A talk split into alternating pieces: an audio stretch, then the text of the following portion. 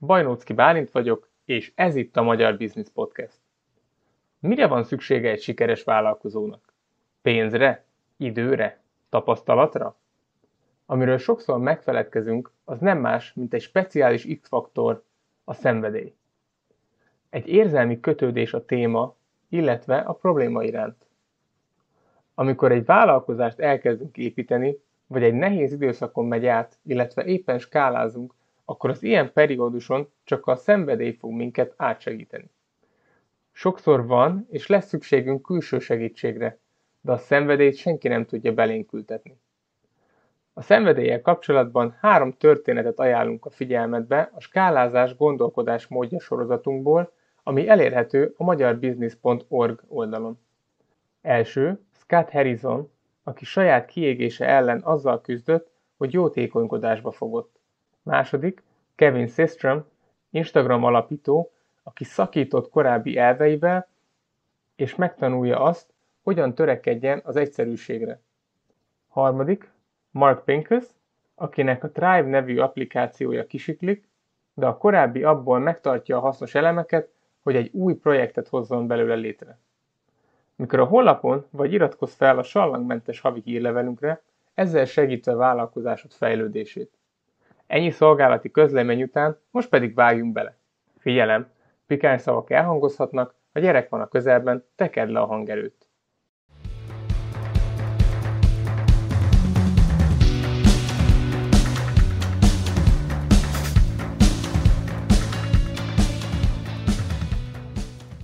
Jó reggelt, magyar vállalkozók, Foris Attila vagyok, és ez itt a Magyar Business Podcast.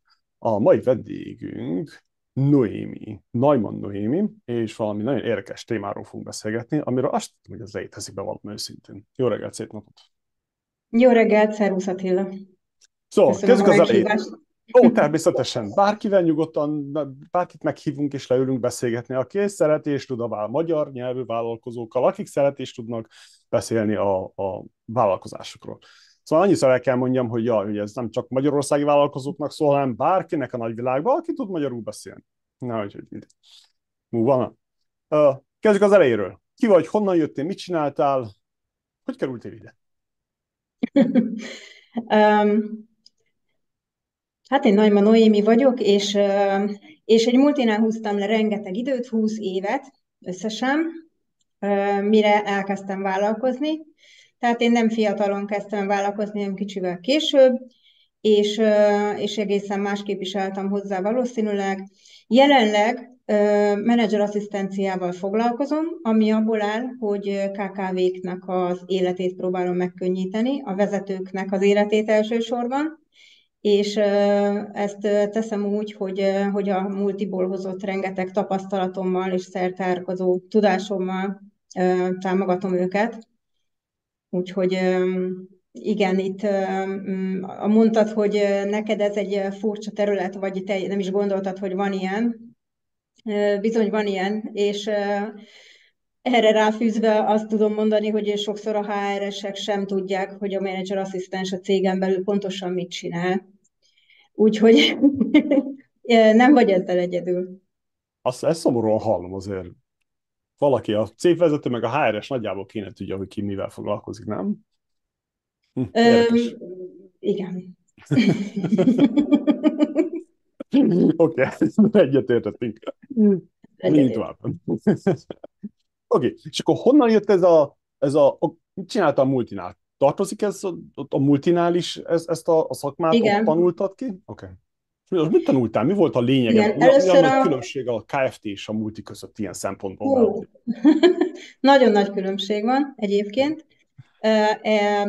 A multinális személyi asszisztenciát, vagy executive asszisztens voltam, ugye ezt magyarul annyira jól nem tudjuk lefordítani, mert sajnos nekünk szűkös erre a szótárunk, de menedzser asszisztencia volt ott is, amit tettem. Öt évig egy pénzügyi igazgató mellett, magyar kolléga mellett voltam, és utána végig német kollégákat mellett dolgoztam, illetve a legvégén a HR belső kommunikációs osztályán voltam, ott, ott egy brazil felettesem volt, tehát ez az inter, interkulturális közeg, ez, ez egy egészen megszokott dolog volt, és nem is lehet összehasonlítani sok értelemben a jelenlegi munkámat és életemet azzal, ami, amilyen ott volt.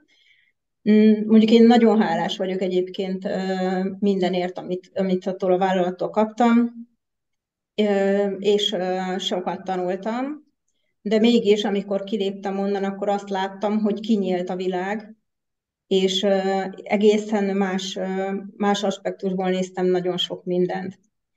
A legnagyobb különbség egyébként az, hogy egy multinál, ha dolgozol, akkor van mögötted mindenféle kiszolgáló osztály, most a kiszolgáló teljesen jó értelemben értve, ami legyen az IT, ugye, vagy, vagy HR, vagy bármelyik olyan jellegű, vagy könyvelés, ugye, hogy nem kell neked tudnod mindent, mert tulajdonképpen egy telefon, főleg menedzser asszisztensként, ugye a vezetőnek, az ügyvezetőnek az asszisztense, ha kér valamit, akkor azért jó esetben, ha jó a kapcsolata az emberekkel, akkor, akkor elég hamar meg is tudja oldani. Sokszor tényleg egy telefonnal, vagy mondjuk én sokszor személyesen mentem oda az emberekhez, és így kértem de uh, amikor egyedül uh, próbálsz boldogulni, akkor, akkor nincsen, nincsen ez a háttértámogatás. És én azt gondolom, hogy ez a legnagyobb különbség. Ez a legnagyobb különbség a kettő között, hogy uh, itt most én vagyok a marketinges, én vagyok a HR-es, hogyha föl szeretnék venni valakit esetleg, vagy én én vagyok az IT is, illetve nyilván külső segítségekkel kell ezt megoldani, tehát úgy kell építsem a kapcsolataimat, hogy mindezekre azért tudjak megoldást találni akkor is, hogyha az én tudásomon túl mutat. Ennek a hivatalos megfogalmazása, hogy, hogy, hogy mit kéne csináljon egy, egy asszisztens, egy ilyen exekutív asszisztens? Ez Magyarországon mi picit le vagyunk maradva ezzel az egész történettel, sajnos, és még úgy is, hogy, hogy hiába dolgoztam egy német multinál, ugye akkor is a magyarországi telephelyen nem, nem annyira követtük ezt, ezt a szokást, amit a, egyébként esetleg Németországban már jobban bevált. De minden esetre egy asszisztenciából több szint működik, és a Global Skill Matrix szerint ők öt szintet határoznak meg. Az egyik a, az abszolút kiszolgáló, az első szint, aki kezdőasszisztens, és ugye amit megmondunk neki, azt ő meg fogja csinálni.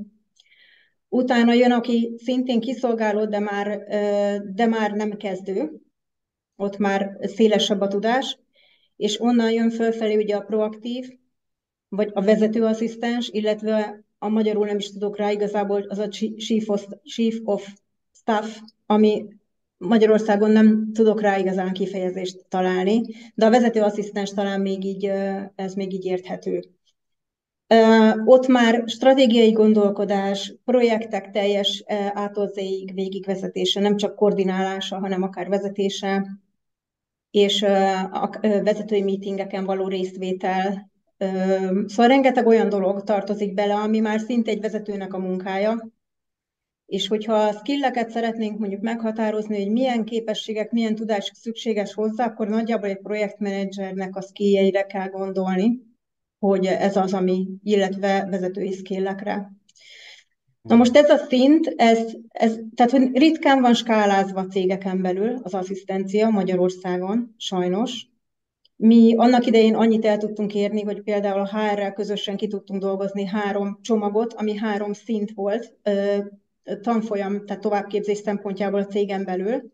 Ott már akkor ugye ezzel elismertük, hogy nem egy szinten dolgozunk a 25 asszisztens, hanem, hanem különböző szinteken. És, és ez egy ilyen kezdeti lépés volt, de nagyon-nagyon gyerekcipőben jár ez még Magyarországon. És amit én kezdtem el csinálni, az úgy indult, hogy virtuális asszisztencia, aztán azóta én ezt már újra gondoltam, és valahogy újra kellett kreálnom ezt az egészet, mert ne, úgy éreztem, hogy nem teljesen az az, amit én adok, vagy hogy Magyarországon ennek a besorolása nem az, amit én szeretnék nyújtani. Úgyhogy, úgyhogy most inkább a menedzser asszisztencia az, amit használok, és ez is keveset mond az embereknek valójában ezzel nagyon tudok egy, azonosulni, hiszen én is ugyanabban a problémában vagyok, hogy biznisz stratéga, és akkor azt tudják az emberek, hogy miről van szó. Csak amikor el kell, elkezdünk leülni, és el kell neki magyaráznom, és akkor van egy-két kérdés oda-vissza, és akkor, ah, oké, hát ez nekem minden nap szükségem van erre. Szóval ez is ilyen, ilyen vödörbe, vagy csomagolásban úgy tűnik nekem, hogy ezt külön meg kell magyarázni, hiszen valahogy ez a, ezek a, vannak bizonyos szakmák, amik egyszerűen a mainstreamből így kimaradtak, és akkor erre nem fektettünk elég hangsúlyt. igen, igen, van egy pár ilyen protokolla hasonló, ugye, igen, aki a háttérben ez... dolgozik, és csak minden jól működik, és vajon miért? Igen, bizony. Igen, de... talán abból is adódik egyébként ez, hogy ugye egy asszisztensnek rettentő lojálisnak kell lennie, és rengeteg információt meg kell tartania. Nem adhatja ki, nem adhatja tovább, nem beszélheti ki a vezetőnek ugye a, a dolgait, vagy akár a cégnek a stratégiai jellegű terveit, ami nem biztos, hogy mindig mindenkire tartozik. És ettől, ettől ez egy ilyen homályos terület is maradt szerintem, tehát a kollégák számára is, mert, mert nem, nem, nem átlátható gyakorlatilag a munkánk. Hogyha jól értettem, akkor gyakorlatilag az alagy úgy kell elképzelni, hogy te vagy az árnyéka a vezetőnek, követed mindenhova, hova ő megy, csinálsz mindent, amit ő csinál, csak annyi, hogy ő van elől, őt ismerik, neki van egy arca, és te pedig a háttérből próbálod a dolgokat irányítani, kezelni, simítani, szépíteni, stb. stb. Igen, nagyjából így. Tehát... Nagyon egyszerű fogalmazás. Igen, igen, igen, igen, igen. Ja, nyilván ugye ez nagyon függ a szervezettől is, én azt gondolom, hogy a szervezetfejlesztést is tanultam egy kicsit, hogy ezzel is tisztában legyek, mert sok minden ugye nem is volt annyira új, mint amennyire rendszerezetté vált inkább a fejemben ezáltal. De hogy a szervezetfejlesztést is ugye arról szoktuk mondani, hogy a, a termék meg a szervezet egyszerre kell fejlődjön, tehát nem nagyon maradhat el egyik a másiktól. És ahogy a vezető is fejlődik ezzel együtt, ugyanúgy szerintem egy megfelelő asszisztensre van szüksége maga mellett. Tehát az arra a szintű asszisztensre van szüksége, ahol egyébként ő tart, vagy ahol a vállalat tart, és az igényli ezt. Vagy jobbat. Hát vagy jobbat, igen, igen, vagy inkább fölélőjünk, mint alá, én is azt gondolom, igen. igen. De mindegyik szintre szükség van, szerintem, tehát hogy a mi munkánkból minden, mindenre szükség van, és a cége válogatja, ugye, hogy melyik, melyik az, amelyik megfelel. Az a példa jutott most eszembe, hogy bár itt a világnak ezen a fején nagy gond van a, a nővérekkel, és hogy uh, olyan szépen megfogalmazta valaki, hogy, hogy a nővérek nélkül az orvosok senkik. De a nővér az még mindig nővér az orvos nélkül. Szóval ez annyira alap dolgokat ad, hogy, hogy az alapot ad, tényleg ott, ott segít az orvosnak az, hogy, hogy megcsinálja a piramisnak a csúcsán ott tudjon érvényesülni, de a piramisnak az alja nélkül ez nem létezik, úgyhogy ez is ugyanilyen kategóriába esik. Hm, érdekes, nagyon érdekes. Oké, és akkor a, hogy jutottál te el oda, hogy vállalkozzál? Hogy ebből egy vállalkozást csinálja? Meg, megmondtad a múlt is életet? Általában ez a, ez a, a forgatókönyv? Vagy kaptál valami ihletést? Vagy honnan jött ez a, ez a szikra, hogy most csináljunk egy, egy vállalkozást ebből? Ez hát nagyon hosszan érlelődött bennem, és szerintem így a kiégés szélén állhattam már, amit így félig fogalmaztam meg magamnak, de azt éreztem, hogy valamit, valamin változtatnom kell. Ugye először elindultam cégen belül, tehát próbáltam csak pozíciót váltani.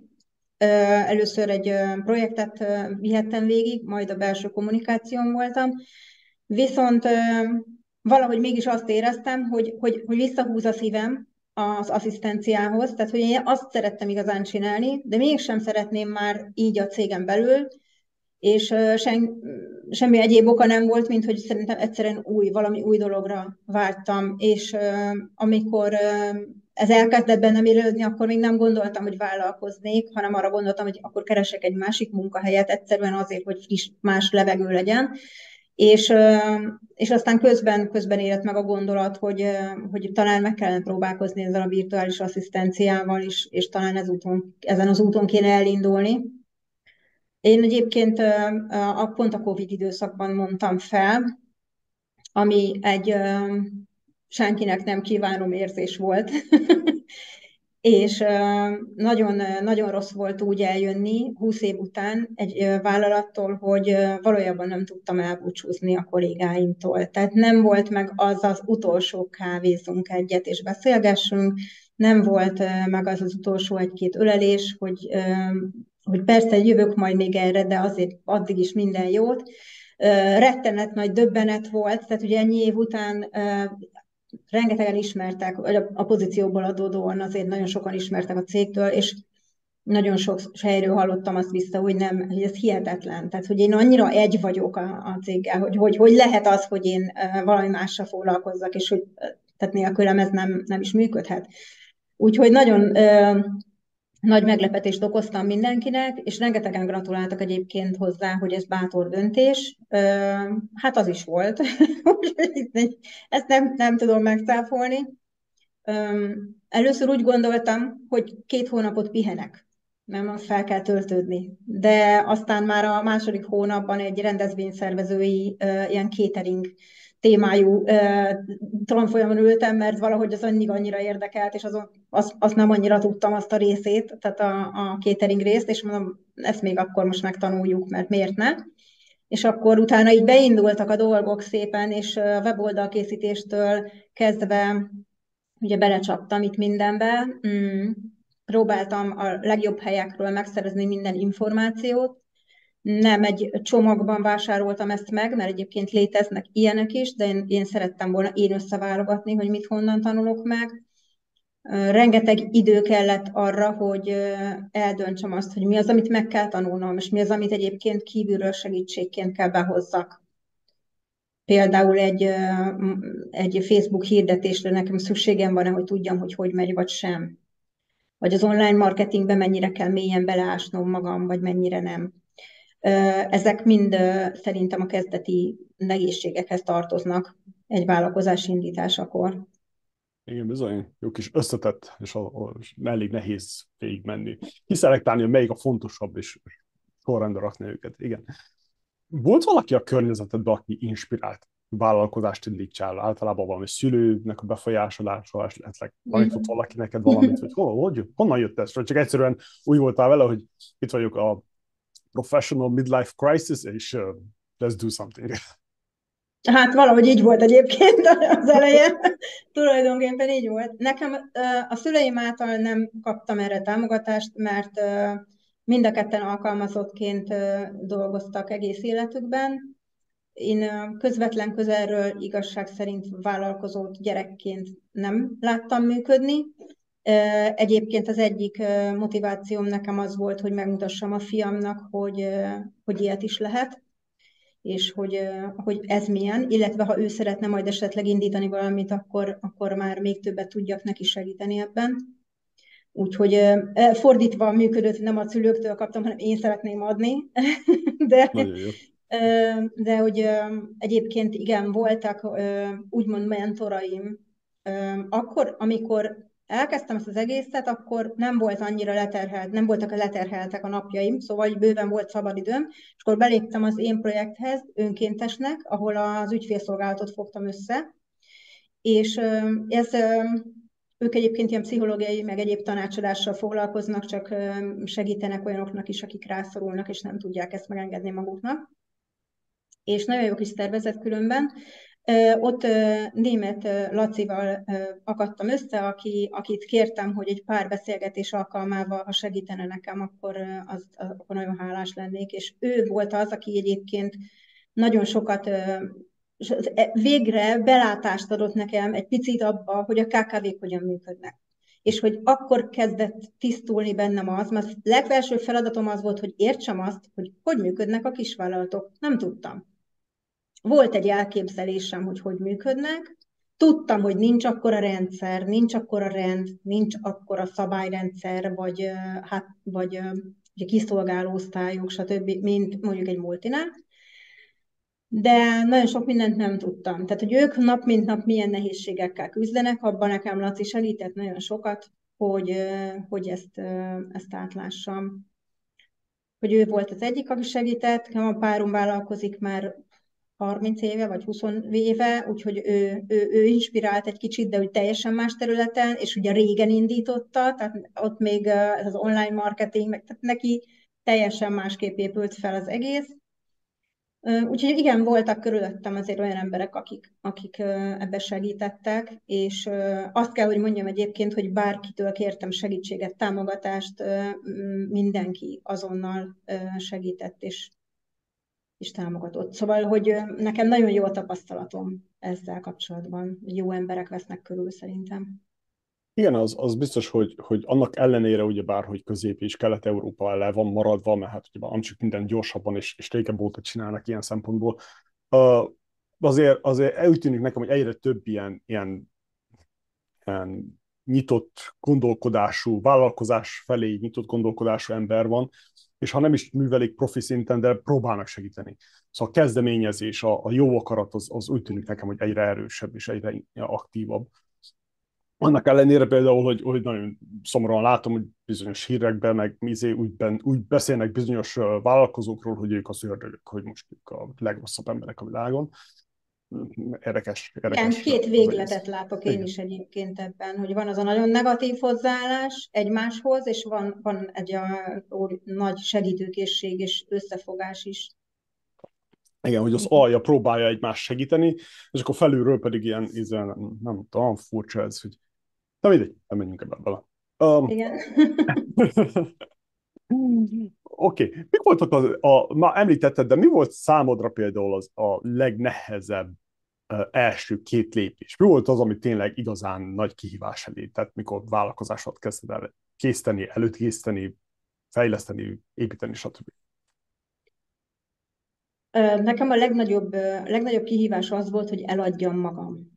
Mert ugye itt én vagyok a brand, tehát hogy itt nem a céget kell, és nem, tehát tulajdonképpen bennem kell megbízzon az ügyfél, bennem kell uh, higgyen, úgyhogy én, én ugye saját magamat kell értékesítsem, az uh, én munkaóráimat, és nekem, nekem ez volt a legnagyobb kihívás. Egyszerűen annyira nehezen feküdt nekem ez az egész téma. Aztán belelendültem, és akkor a, úgy is indult be egyébként az egész, hogy nagyon sokat posztoltam, főleg a Facebookon, ahol ugye rengeteg ismerős, aztán van, aki tovább is osztotta, meg sok mindenkihez eljutott. Már amikor belekezdtem egyébként, és, és meg elkészítettem a Facebook oldalt, és elindult a weboldalam, nagyon sokan maguktól rám írtak Messengeren, hogy gratuláljanak és hogy szóljak, ha bármiben segíthetnek. Tehát, hogy már, már akkor volt egy ilyen kezdeti támogató közeg valahogy innen, és, és be is érett a gyümölcse egyébként ennek a sok posztnak, Úgyhogy ez, ez, ez nagyon jól működik. Sajnos muszáj azt mondanom, hiába nehéz nekem ez, de, de az, hogy működik, azt viszont nem tudom tagadni. Tehát azért onnan jöttek, jöntek az elsők, és akkor ugye LinkedIn utána, hogy elkezdtem felépíteni, onnan, onnan jött a következő megbízások, úgyhogy úgy így épült fel valahogy. De a sales egyértelműen nekem az a legnehezebb. Szerintem so, so, sok szakmabajról van ezzel aki igazán szakítani, az, annak nehéz eladnia magát, hiszen mindig a szakmára az van a középpontban. Meg kell ezt is tanulni. Um, Oké. Okay. A következő a stratégiai szempontból próbálom elemezni a, a történetet.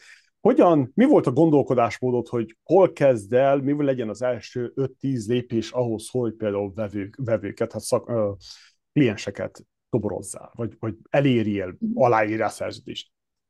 Hogy, hogy láttad ezt az első folyamatot? Ugyebár ez olyan nehéz kigobozni az elején, mikor az ember nem igazán érti és zöld föl ilyen szempontból.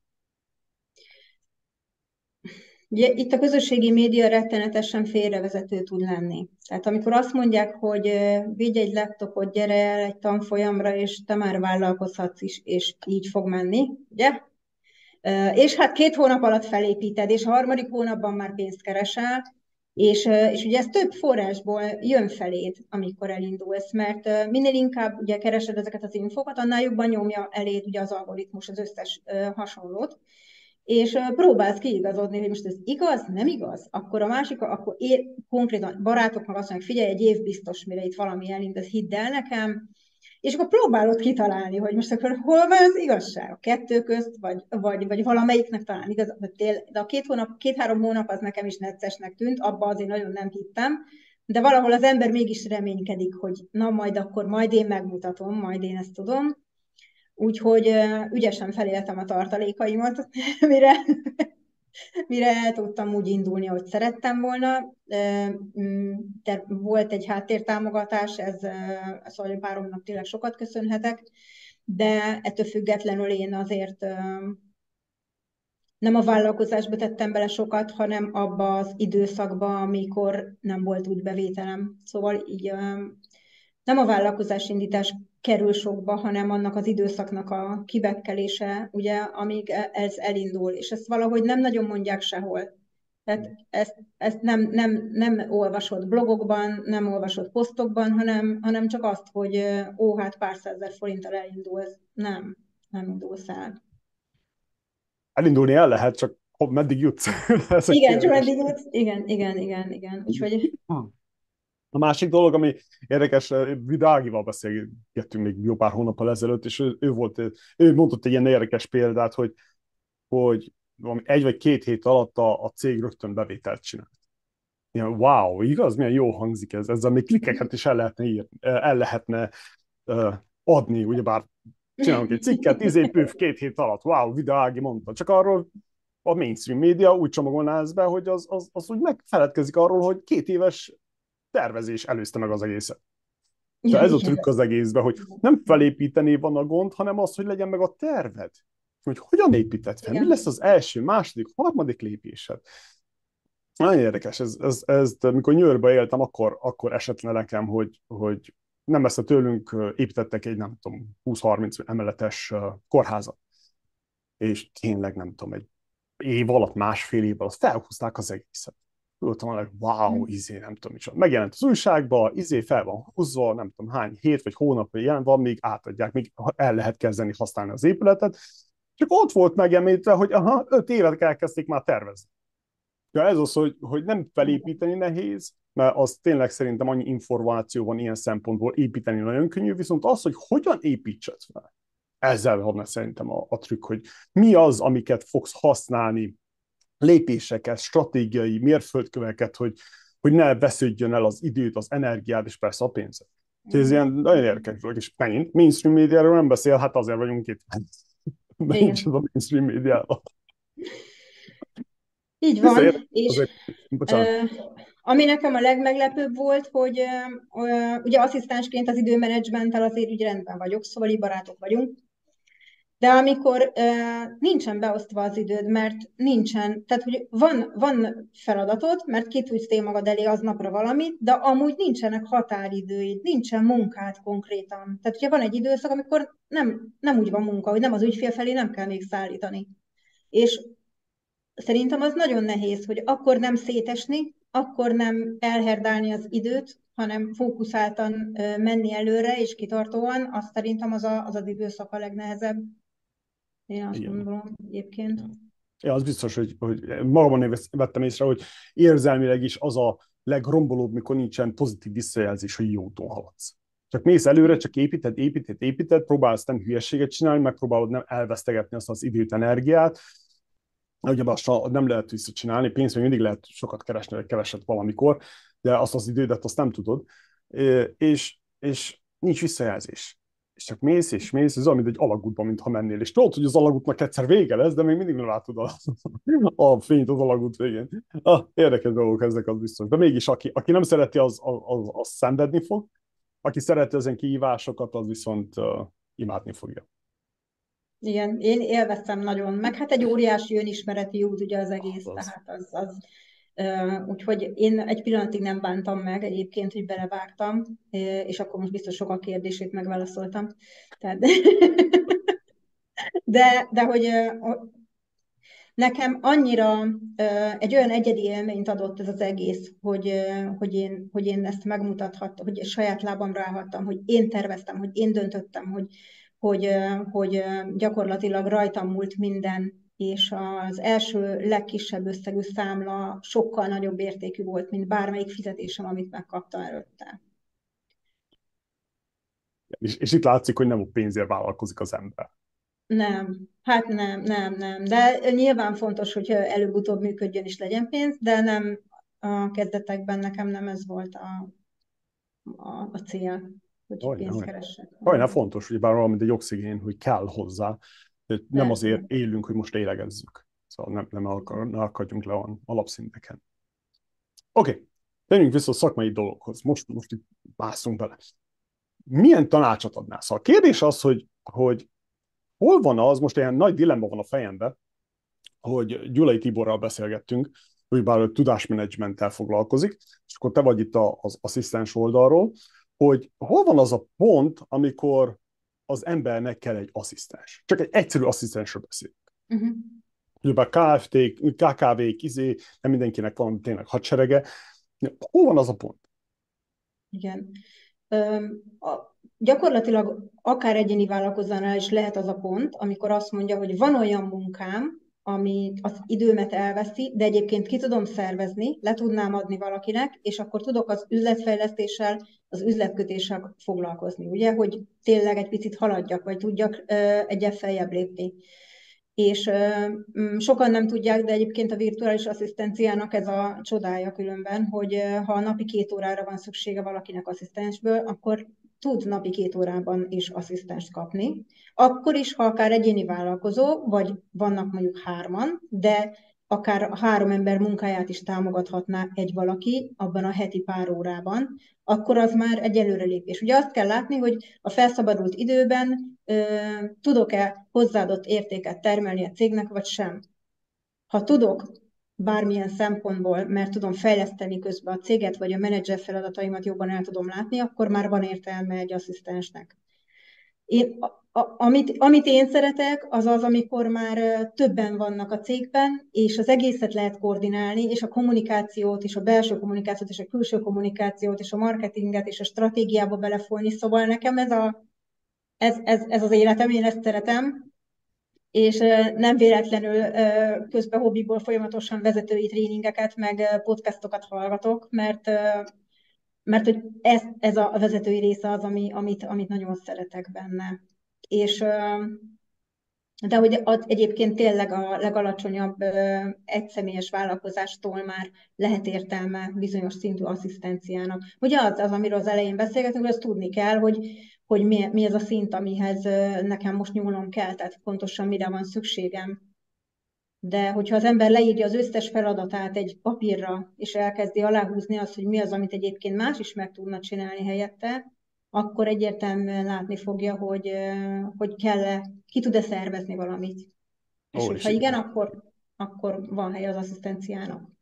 Igen, és itt kezdődik az én kedvenc témám, bár a biznisz stratégia, hogy stratégia, hogy hogyan kezdjünk el kiszervezni munkákat. Ja, ez ilyen tök egyszerűen minimalista, ez ilyen no-brainer, hogy egyszerű, józan parasztész kell hozzá, hogy igen, van neked, nincs elég időd, ki a szervezzük. Mit? Melyik Mit? részét? Kinek? Hogyan? Hogyan adjuk át, hogy most leülünk, és csak beszélünk vele egy órán keresztül, vagy leüljük egy dokumentumba, sőt, ami még jobb, hogy egy folyamatba csinálunk különböző folyamatokat, hogy mit hogyan kell csinálni, hogyan csináltunk, és akkor leülünk, és megbeszéljük, és akkor simogatjuk meg, meg finomra hangoljuk azt a rendszert idővel, ugye már mindig bonyolítjuk a dolgokat, meg egyszerűsítjük, meg AB tesztelni kéne, stb. stb. De igen, itt, itt kezdődik az egész. És akkor a következő kérdésem az, hogy oké, okay, és mikor kell valakinek egy ilyen exekutív asszisztens? Hogy mikor van az, mikor, mikor nem kicsi uh, asszisztenseket használunk, hanem azt mondjuk, hogy oké, okay, kell egy központi segítő emberke, ilyen hubszerűség, aki átvállalja ezeket a dolgokat. Ez ö, szerintem olyan nagyjából 10 főtől fölfelé van igazán értelme, ugye ahol már a csapatot koordinálni is kell, és ö, ebből a részből is le lehet adni. Ö, de szerintem ez a vezetőnek a fejlettségétől függ. Megmondom őszintén, hogy nyilván ugye egy-két főre nem executive asszisztens nem alkalmazol, de tíz fő fölött simán lehet már, van értelme, de csak akkor, hogyha tudok delegálni, hogyha tudom, hogy mit szeretnék delegálni, ugye amiről az imént beszéltél, hogy, hogy ugye vannak folyamatok a cégnél, vagy ha nincsenek folyamatok, szeretnék folyamatokat készíteni, mert nagyon sok esetben egyébként én készítem a folyamatot, ha átlátom már a cég működését, akkor, akkor ugye ezt is meg tudom tenni. És ami meg nagyon fontos szokott lenni, hogyha egy audit előtt áll egy cég, akkor annak a felkészítésében szintén szerintem nagyon jó egy ilyen támogatás. Arról nem is beszélve, hogy amikor a következő évben ismét audit van, akkor ugye fel, fenn kellene tartani, tehát sokszor megcsinálják, és utána, hogy széthullik minden. És például egy jó asszisztens az, aki, főleg egy executive asszisztens, aki rajta tudja tartani a szemét ezeken a folyamatokon, és tulajdonképpen felügyel mindent, ö, olyan szinten, hogy látja, hogy megy. Tehát nem kell beleszólni, de hogy figyelni, hogy működik. Ha nem működik, akkor megkérdezni, hogy mit lehet segíteni, mit tudunk tenni, mi a gond ugye egy, egy, egy ilyen radarként is működik egy executive asszisztens. Látom, hogy ki hogy érzi magát a cégben, figyelem, hogy van-e motiváció, lankad-e motiváció, ha igen, akkor miért? A vezetőnek a döntései, a tettei hogyan hatnak a kollégákra? És tudok egy tükröt tartani, tudok neki segíteni abban, hogy visszajelzést adok. Amit kevesen mernek megtenni egyébként, főleg Magyarországon, ugye a mi kultúránkban mi nem szoktuk meg ezt a, szóval nehezebben ö, szokunk erre rá, hogy visszajelzést adjunk, és hogy őszinte visszajelzést adjunk. De ö, mivel én német kollégákkal dolgoztam legfőképpen, ö, náluk ugye ez, ez sokkal könnyebben megy, tehát nál sokkal direktebb a kommunikáció egyébként is, és, és én meg úgy éreztem mindig, hogy ha én nem szólok, ha én nem jelzem, hogy gond van a szervezetben, vagy probléma van, vagy figyelni kell valakire, vagy valamire, akkor ki fogja jelezni neki? Senki mert az ügyvezető igazgatóhoz kevesen fognak azzal berontani, hogy figyelj, csak én úgy hallottam a büfében, vagy a kantinban, hogy ott a másik osztályon, a nem tudom kinek, nem.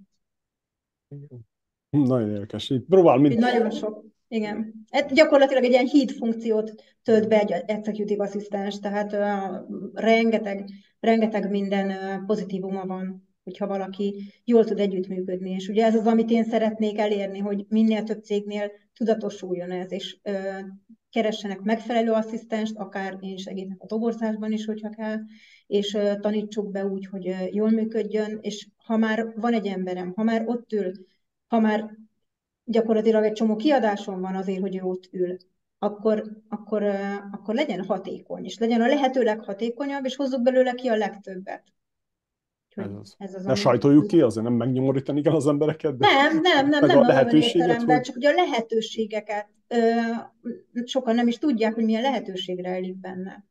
Igen, bizony. Ezért nagyon, nagyon érdekes, próbálom itt bedobozolni ezt a szakmát, és olyan nehéz, mert tényleg projektet is menedzselsz, vagy felügyelhetsz valamilyen szinten, ugyanakkor a, gondolom a, a nagyfőnöknek az asszisztense is, hogy elvégzel valami személyes telefonhívásokat, vagy valami hasonlókat. Hát naptárkezelést is, Igen. naptárkezelést, időpontok egyeztetését, priorizálást, gyakorlatilag ugye azt tudni kell, hogy mit hova priorizálj a, gyakorlatilag a vezetőnek a naptárában is, tehát egy idő után azt tudja az ember, hogy mit hova, és, mm, és a levelezést is, tehát hogy az e-maileket is olvasom.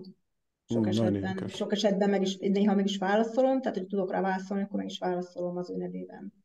Fú, azért nagy ilyen erkölcsi felelősség van az egésznek, így belegondolva. igen, nem, igen. Hú, Nagy érdekes. bizalom kell, tehát nagyon fontos, nagyon fontos a bizalom. Ez az, az biztos, hogy igen. Oké, okay. mi a, a, egy jó asszisztensnek a jellemzői? Hú. Mitől lesz egy asszisztens, egy exekutív asszisztens jó asszisztens? Mindenképpen nagyon felsőfokú kommunikációs készséggel kell rendelkezzen, és itt a kommunikációnál már arra gondolok, hogy kell tudni hallgatni, kell tudni figyelni, kell tudni ráhangolódni a másikra, megfelelő módon kommunikálni, egy diplomáciai érzék is kell hozzá, mindenképpen. Ugye ehhez kapcsolódóan egy alapvető alapprotokoll tudás az elengedhetetlen. És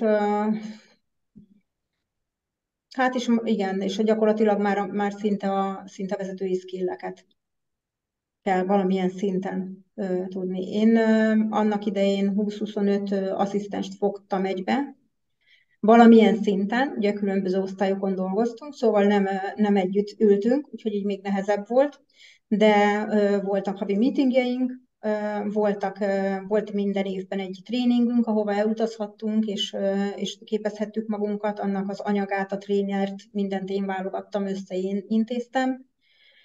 És ugye, ahogy többen voltunk, egyre inkább látszott, hogy persze természetesen már nem tudsz egy szinten oktatni, mert, mert az új belépők más szinten vannak még, mint a, a 10-20 éve itt dolgozók, és akkor itt nagyon ilyen finom hangolásra van már szükség, de, de egy vezetői skill mindenképpen már kell hozzá szerintem, igen.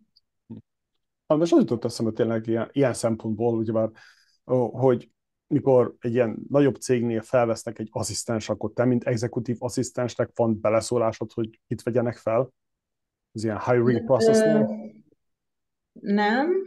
Ö, nagyobb cégnél kevésbé jellemző. Ha ugye mellém vették fel, akkor én választottam ki. Tehát a, a gyakornokomat is én választottam meg, illetve hogyha full time-ba fölvettek valakit mellém, akkor ott szintén szinte, tehát szabad kezet kaptam, nyilván a vezető hagyja jóvá, de, de hogy én hozhattam ötleteket, és indíthattam egy beszélgetést. Mm, a különböző osztályoknál ott a vezető határozza meg, hogyha jó a vezető, akkor mindenképpen, hogyha a közvetlen köz, körülötte dolgozókkal azért szerintem őket bevonja ebbe a választásba, mert az asszisztens nagy hatással van a kollégák, tehát az egész morálra. Tehát, ha egy osztályasszisztensről beszélünk, ahol mondjuk vannak, dolgoznak 50-en, 100-an, 150-en, és ő ugye kiszolgálja valamilyen szinten a kollégákat is, meg a vezetőt is, akkor az, hogy ő, ő milyen hangulatot áraszt, és hogy a, például a stresszt a vezetőirodából tovább közvetítés felerősíti, vagy elsimítja, az nagyon nagy jelentőségű. És az, hogy hogyan tud együttműködni körülötte lévő emberekkel, az ismét.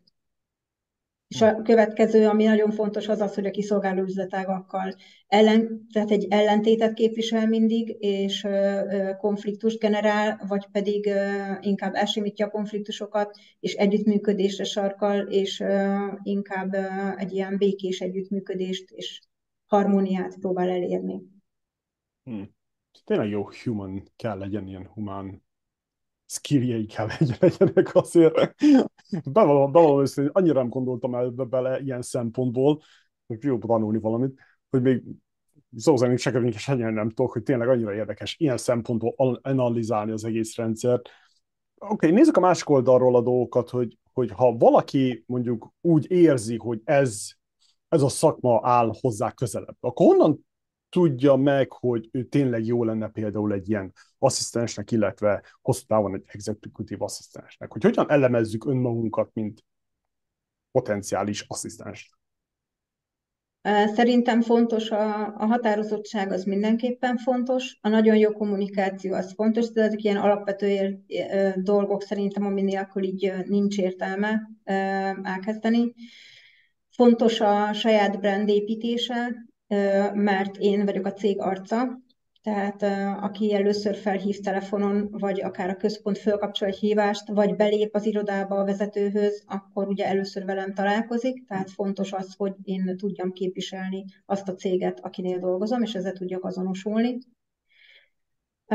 És Szerintem a, a nagyjából így a projektmenedzseri skillek az, amihez lehet nyúlni. Ugye arról azért többet lehet olvasni, most már az interneten azért az asszisztens, így a virtuális asszisztencia megjelenésével, ha így keres rá valaki, hogy ahhoz milyen képességek vagy készségek kellenek, akkor szerintem már így is megtalálja. Mondjuk én rengeteg angol meg német nyelvű oldalt olvastam ki ezzel kapcsolatban, szóval így azt tudom még ajánlani, hogy külföldi weboldalakon vagy blogokból nagyon sokat lehet tájékozódni.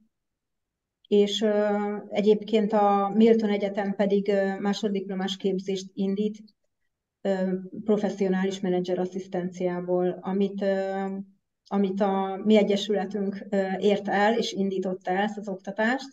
A mi egyesületünk alatt azt értem, hogy a menedzserasszisztensek Magyarországi Egyesülete, ahol én alapítótag vagyok, jó pár éve meghívtak alapítótagnak, és alelnöke is vagyok. Hárman vagyunk az elnökségben egyébként, Esnádas Ágnes, Gáspár Ágnes és én, és fantasztikus emberekkel dolgozhatok itt együtt, és sikerült elérnünk azt, hogy a Milton Egyetemen ezt a szakmát oktassák. Ez a Milton Egyetem, ez hol lehet találni a világban? A Budapesten van. Ah, oké. Okay. Azért kérdezem, mert ha, ha jól emlékszem, itt... Aránylag új, tehát hogy relatív új egyetem, igen. Ah, oké, okay, oké. Okay. Az érdekes, az érdekes. Akkor tényleg ilyen jó, átfogó kis ökoszisztémát próbálsz, próbáltok építeni, ez tetszik, ez tetszik. Legalábbis úgy tűnik. Uh, Oké, okay. milyen tanácsot áll, adnál általában egy vállalkozónak, hogy, hogy hogyan tudjon szembenézni a globalizációs problémákkal, úgy, hogy háta mögött valami asszisztens, egy valamire való asszisztens lát. Hogy uh, tényleg például most, most teszem be, hogy honnan tudjuk, hogyha az az asszisztens az csak jó, vagy nagyon jó, mi, mint vezetők. Hiszen ne, ele, sokan belekerülnek abba a csapdába, hogy hát jó ez, jó ez, nem annyira rossz, hogy kirúgjuk, de azért mégse elég jó. És akkor ez eléggé, eléggé kényes helyzetben van egy ilyen asszisztens, hiszen nagyon sok mindenre rálát, személyes oldalról egészen a, vállalati oldalra, hogy ez például mennyire fontos az, hogy, hogy az nagyon jó legyen, nagyon jó legyen a beilleszkedése. Hát remélhetőleg van, köz, van mellettünk egy jó toborzó, aki azért több szempontból nézi meg a jelöltet. Szerintem itt például nagyon erősen lehetne támaszkodni egy jó HRS-re, és én hallottam már úgy keresni asszisztenst, hogy legyen jó, legyen jó, legyen, legyen önálló, de még legyen irányítható. Ú, ez érdekes. Érdekes kombináció. Igen. Szóval tudnunk kell, hogy mi mit szeretnénk. Hogyha valóban segítséget szeretnénk, és tudunk bizalmat adni, akkor, akkor, akkor olyan valakit keresünk, aki tényleg képvisel egy hozzáadott értéket a cégben, és, és, és vannak önálló gondolatai. Ha nem szeretnénk, hogy önálló gondolatai legyenek, akkor nem kell HRS-t se bevonni, mert olyat megtalálunk egyébként egészen könnyen, úgyhogy szerintem az nem jelent kihívást. De, de én abban hiszek, hogy, hogy a vezető és az asszisztense egy csapat, és hogy gyakorlatilag támadhatatlan csapat, és, és ez és erre keresünk embert. Tehát egy olyan embert kell keresünk, akivel megvan a kémia, megvan a harmónia, érzem, hogy fogok tudni vele dolgozni, tehát ez szerintem ilyen belső megérzést egyértelműen jónak kell lenni, hogy igen, vele fogok tudni együtt dolgozni, és, és a bizalmat meg tudom adni. És természetesen az nem úgy kezdődik, hogy egyből mindenben megszavazzák az embernek a bizalmat. Tehát ez, ez, ez idő míg ez kialakul. Nekem volt olyan vezetőm, aki úgy, úgy, vett, úgy vett át az előző vezetőtől, hogy visszamentem Gyesről, és az első megbeszélés az úgy kezdődött, hogy hát ö, megörököltelek, úgyhogy akkor most kezdjünk valamit ezzel a helyzettel. És akkor így ültem, lesápadtam, és azt mondtam, hogy na jó, hát akkor innen indulunk. És, és és sokszor van olyan, hogy egy vezető az megkapja az asszisztenst, akit az elődje kiválasztott, és nem feltétlen ő választja ki, hanem abban a szerepkörben már van valaki. És jó esetben nem fogja egyből gondolkodás nélkül elküldeni, sőt egy asszisztens nem is javaslok elküldeni egy új vezető esetében a legjobb támasz egy régen ott lévő asszisztens.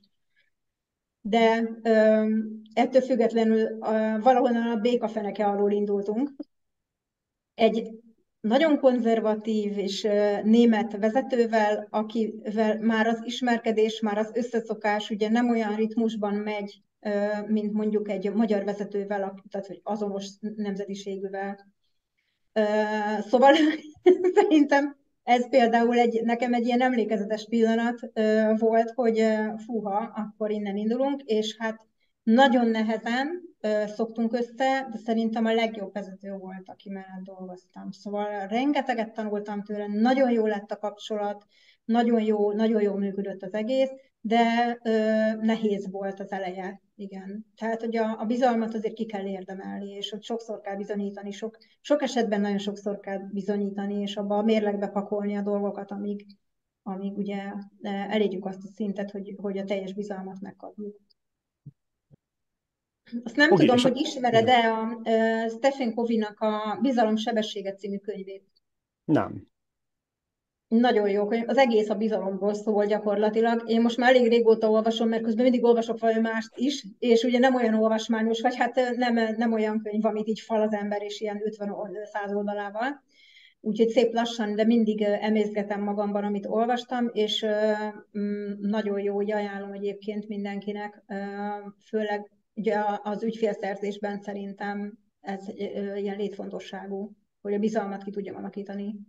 Uh-huh. Nyilván nem mindegy, hogy mit akarok eladni, de az én esetemben például a bizalom az alapvető szükségesség. Ó, oh, igen, igen. Szerintem ez olyan, hogy, hogy bizalom nélkül nincsen emberi kapcsolat. Igen. Ennyi. Se baráti, se családi, se semmi. Hiába vagy, nem tudom, egy vér szerint szülő, gyerek, akármicsoda, ha nincsen bizalom, akkor nincsen emberi kapcsolat. Igen, Igen. ez fontos. Cégen belül, csapaton belül, beszállítóknál, klienseknél, stb. stb. Mondod még egyszer a könyvnek a címét? Stephen Covey írta, és a bizalom sebessége az a címe. HVG könyveknél találod egyébként, és itt, ez itt a reklám helye. De ők adták ki. Oké, okay, majd Legalábbis nekem az van meg. Uh-huh. Nagyon a sokat más... ír a hitelességről, tisztességről, ami olyan alapvetően egyértelműnek tűnik, de tudtak róla írni egész könyvet, úgyhogy mégsem olyan egyszerű. Igen, ez mindig ez van, hogy, hogy ez a tudás ez olyan, hogy, hogy minél Einsteinnek van egy ilyen mondás, hogy minél többet uh, olvasok, annál butábbnak érzem magam, vagy valami hasonló. ez is ilyen, hogy minél többet tud az ember, még úgy vagy vele, hogy oké, okay, még van ott tíz másik ajtó, ami, ami vezet valahova. És igen, ez a tanulás, ez, ez kulcsfontosságú kéne legyen minden ember életében. Oké, okay. akkor térjünk oda vissza, hogy, hogy elkezdünk egy asszisztens, felveszünk egy asszisztens. Ha van egy kicsi szerencsénk is, jó, kiválasztok, akkor nagyban nincsen. De a kérdés az, hogy hogyan kezdjük el rá rétegelni a feladatokat. Ugye bár nem akarod, senkit mhm. sem akarunk bármilyen pozícióban, nem akarunk beledobni a mély vízbe, hiszen az vagy nagy sokkot tud okozni, de mégis mikor van ilyen személyes oldala a munkádnak, meg van egy, egy, egy szakmai oldala is a munkádnak, meg, meg cégvezetői oldala is, hogy, hogy hol, hol lenne az ideális az, hogy most csak egy területre fókuszálni, vagy csak minden napokban jöjjön be, és akkor majd lesz valahogy, mm. vagy van erre valami stratégia, ami nagyjából jól működik?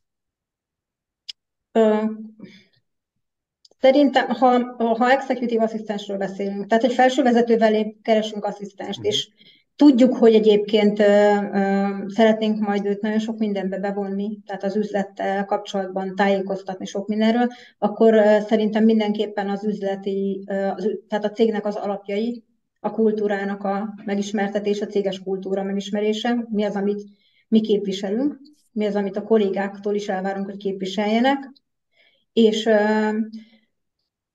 és hát igen, a stratégiát, a stratégiának a megismertetése szép lassan így ö, adagolva, az szerintem nagyon fontos. Ö, minél többet, ö, minél inkább megbízunk a, az asszisztensben, annál, annál inkább fog, ö, fog tudni ő is bizalmat szavazni, és ő is ö, azonosulni a céggel. Szóval ez egy ilyen kicsit fából vaskarika, mert, mert az elején nehéz ugye, nehéz ugye kiadni dolgokat, mert van az emberben esetleg egy tartás, viszont hogyha meg nem lépi meg ezt, akkor, akkor nem fog fejlődni ez a közös munka vagy kapcsolat. Úgyhogy szerintem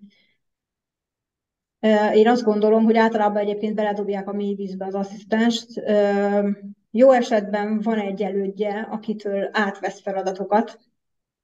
Mm, igen. És egy, ami, egy ami szerintem mind, mindenképpen létfontosságú, az az, hogy egy napi meeting legyen a vezetővel, tehát minden nap. Az elején biztos, hogy mindenképp minden nap. Hogyha ezt meg tudják tartani hosszú távra, akkor az még jobb, de mondjuk lehet, hogy az elején ö, kellenek az egy-egy órák, vagy fél-fél órák, és utána lehet, hogy elég a heti ö, háromszor fél óra, de ö, szerintem a legideálisabb az, hogyha minden reggel egyeztetnek mindenképpen. Mert ugye át kell látni együtt az e-maileket, az időpontokat, a meetingeket, az egész hetet, a következő hetet. Sokszor az ember azért olyan fél évre előre már tervez a naptárban. Úgyhogy, az, úgyhogy a, a folyamatos egyeztetés az nagyon fontos mindenképp. És én a, a virtuális asszisztenciában is én, én azt képviselem, hogy az első pár találkozás az személyesen kell legyen szerintem. Tehát ez a, hogy egyből csak online dolgozunk, az abban uh, nyilván működhet, nagyon sokan dolgoznak így, nagyon sokan dolgoznak vidékről, akik ugye nem is tudnak esetleg akár feljönni, de én, én azért szeretem, hogyha az első egy-két megbeszélés az személyesen zajlik. Még akkor is, ha utána esetleg nem szükséges a személyes jelenlét. Igen, ezt, ezt nem De online... executive assistant az, az, azért az ott kell legyen a vezető mellett. Tehát azt azért igen. tisztázzuk, hogy az, az a tuti, hogyha ott van. Hogyha nincs is ott, akkor, akkor hetente azért találkozzanak, és sokat, sokat kell kommunikálni. Sokkal nehezebb egyébként virtuálisan az egész, tehát hogy sokkal nagyobb kihívás, mint amikor ott ülök mellette, vagy szinte ugye az előszobába, és egy tekintetből tudom, hogy mit szeretne. Sokszor nem is kell már mondani se. És ez, ez nem tud úgy kialakulni szerintem online. Tehát itt azért vannak nehézségek, de, mm, de nem áthidalhatatlan. Igen. Igen, ugyebár amikor jött a Covid, akkor volt az, hogy hát milyen jó otthonról dolgozni.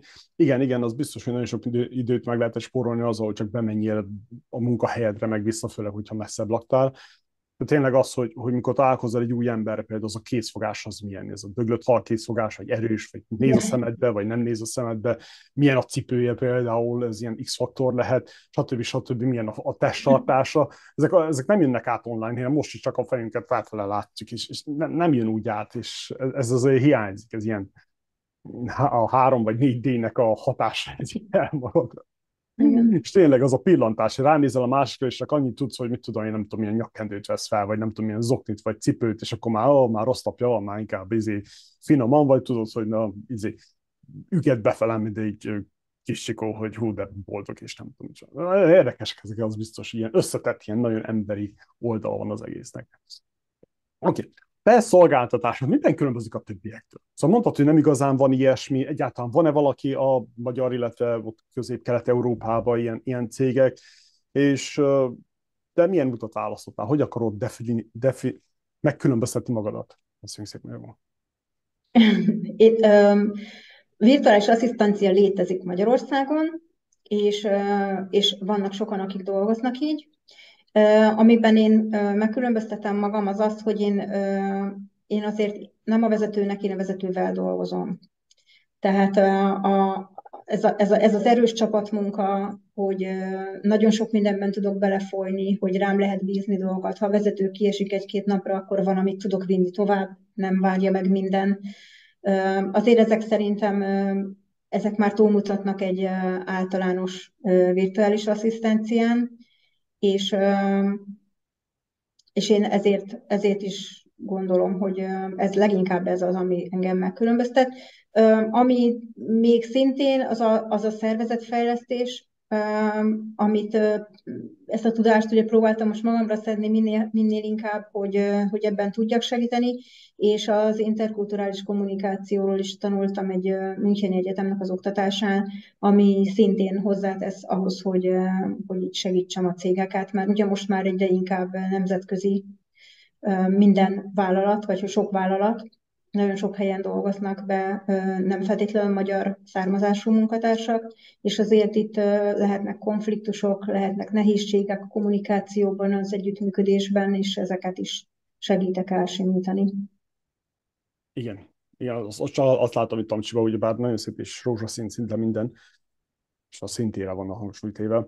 De az, hogy például ennyi kulturális um, hátterű ember van, és akkor azok is keverednek egymással, hiszen bevándorlók a szülők, de a gyerekek itt élnek, és akkor az amcsit és a saját és a szülőknek a kultúrája összekeveredik, és akkor úgy bekerülni egy olyan céghez, ahol a kultúra az, az egy jó meccs, az egy jó uh, kapcsolat, azért az annyira nehézé teszi az embereknek a alapjáraton, az, hogy együttműködjenek az emberek, hát aztán tényleg egy asszisztenssel, ahol tényleg személyes dolgokat is meg kell osztani, Érdekes dolgok, ezek nagyon ilyen jó összetettek. Hm. Oké. Okay.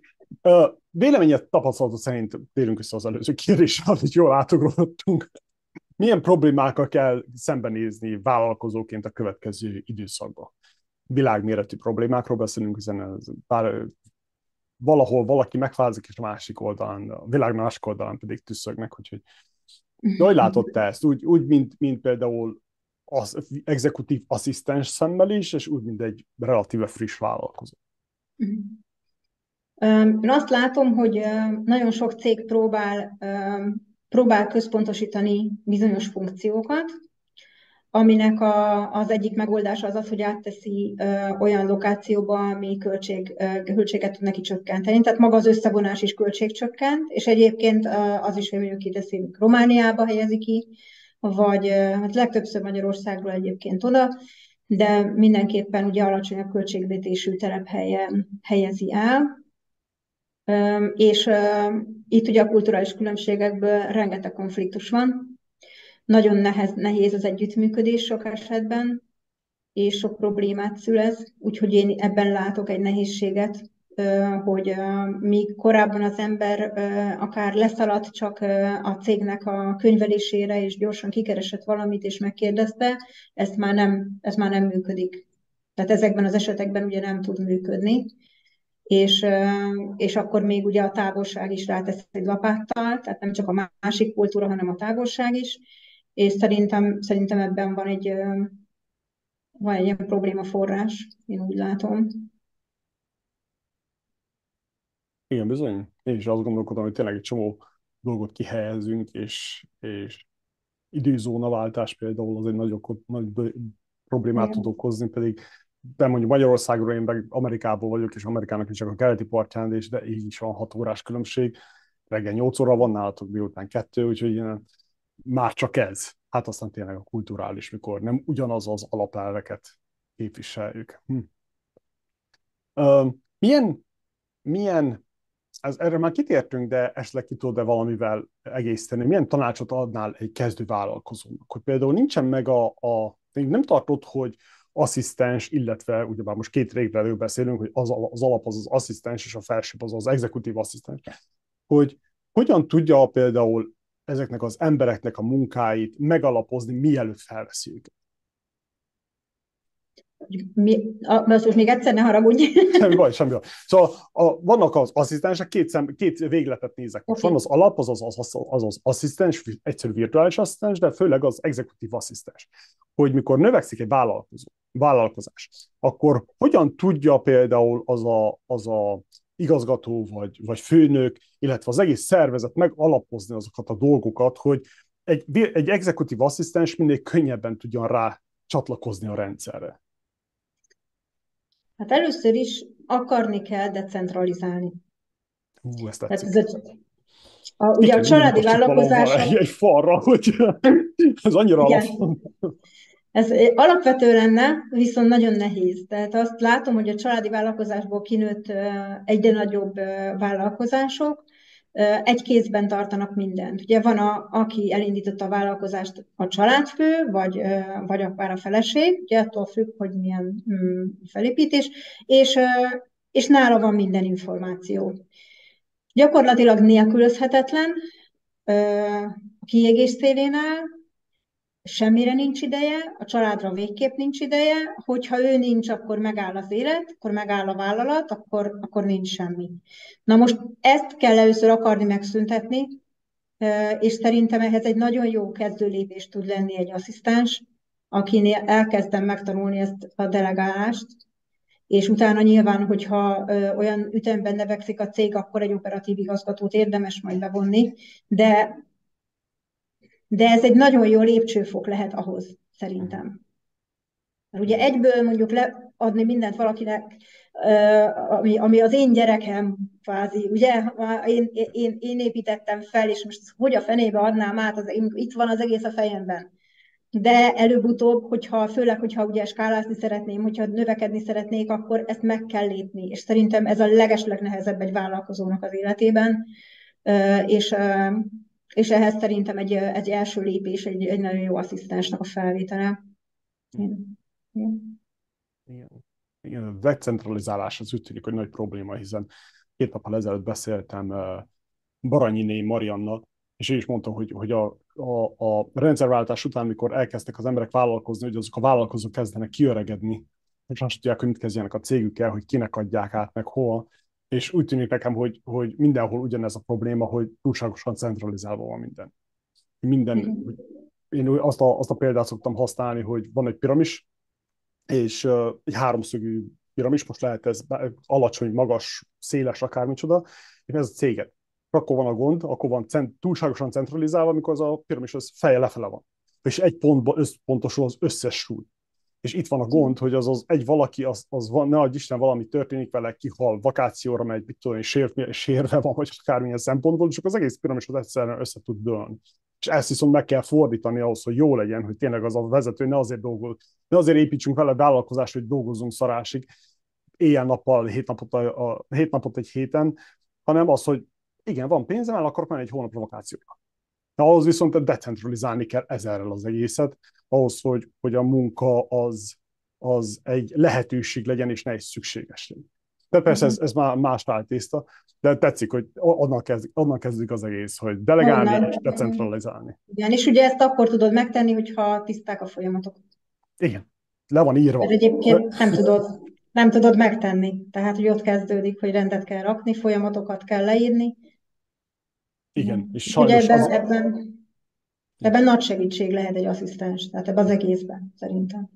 Igen. Ennek az elindításában. És azt vettem észre, hogy, hogy, hogy nagyon, ugye az elején elkezdjük. Apró gondolatok vannak, ez az jobbra de egyszer egyre bonyolultabb a dolog. És amikor elkezdesz, eljelést egy olyan pontra, hogy már nem tudod, hogy mi hol van, és le kell tegyed papírra, nem konkrét papírra, de virtuálisan, egy whiteboardra, vagy, vagy dokumentum, vagy Excel, vagy akármit, amit használsz, hú, azért olyan időigényes az a dolog, hogy világvége, hogy mit is csináltunk meg, hogy is csináltunk meg, Igen. meg hogy is volt ez, az nagyon-nagyon nagyon tud fájni. És tényleg itt egy asszisztens, ez ilyen pak. Könnyen fel tudná venni a fonalat, ő is megtanulja, le is le is lesz az alapokat nekünk. Ó, ez jó. Kulcs, kulcs pontot értünk el, úgy értünk. Igen. Ez Megtaláltuk a lelkét az egésznek. Igen, sokan, ugye most nagyon divat, hogy vezessünk be ERP rendszert. Ú, az mi? Hát ugye az vállalatirányítási rendszer, ilyen digitális alapokra helyezés, és, és hogy minden egyben, és akkor látjuk az ügyfélt, és minden, mindennek ugye a projekteket be tudjuk tenni, mindent egybe látunk. Nagyon szuper. Ha nincsenek folyamatok, nem tudod bevezetni. Ezt sem. Igen. Tehát ez, ez megint ugyanaz, hogy először mindennek, mindennek nagyon tisztának kell lennie, le kell legyen írva, úgy, hogy megegyezünk benne mindenki. Tehát nem az, hogy én azt gondolom, leírom, és akkor a másik egyébként azt gondolja, hogy ez nem is így megy. És egyébként én nem is úgy csinálom. Tehát ez annyira sok egyeztetést igényel, hogy, hogy ez, ez tényleg valóban, hogy mondod, ez nagyon időigényes és nagyon munkaigényes folyamat. Igen. És én is azt látom, amikor is stratégiai szempontból bemegyek valakihez, és megkérdezem, és akkor sokszor az van, hogy, hogy hárma vagy négyen ülnek a teremben, és akkor mindenkinek más válaszol. Egy olyan alapkérdésre, ami evidens, ilyen benne kéne legyen a cégnek a DNS-ébe, hogy ezt, ezt, ezt így akarjuk csinálni, vagy erre akarunk tartani, és akkor nincsen kimondva, nincsen megbeszélve, akkor az irányok, a hányan vannak, annyi fele mennek, szétszalad a ménes.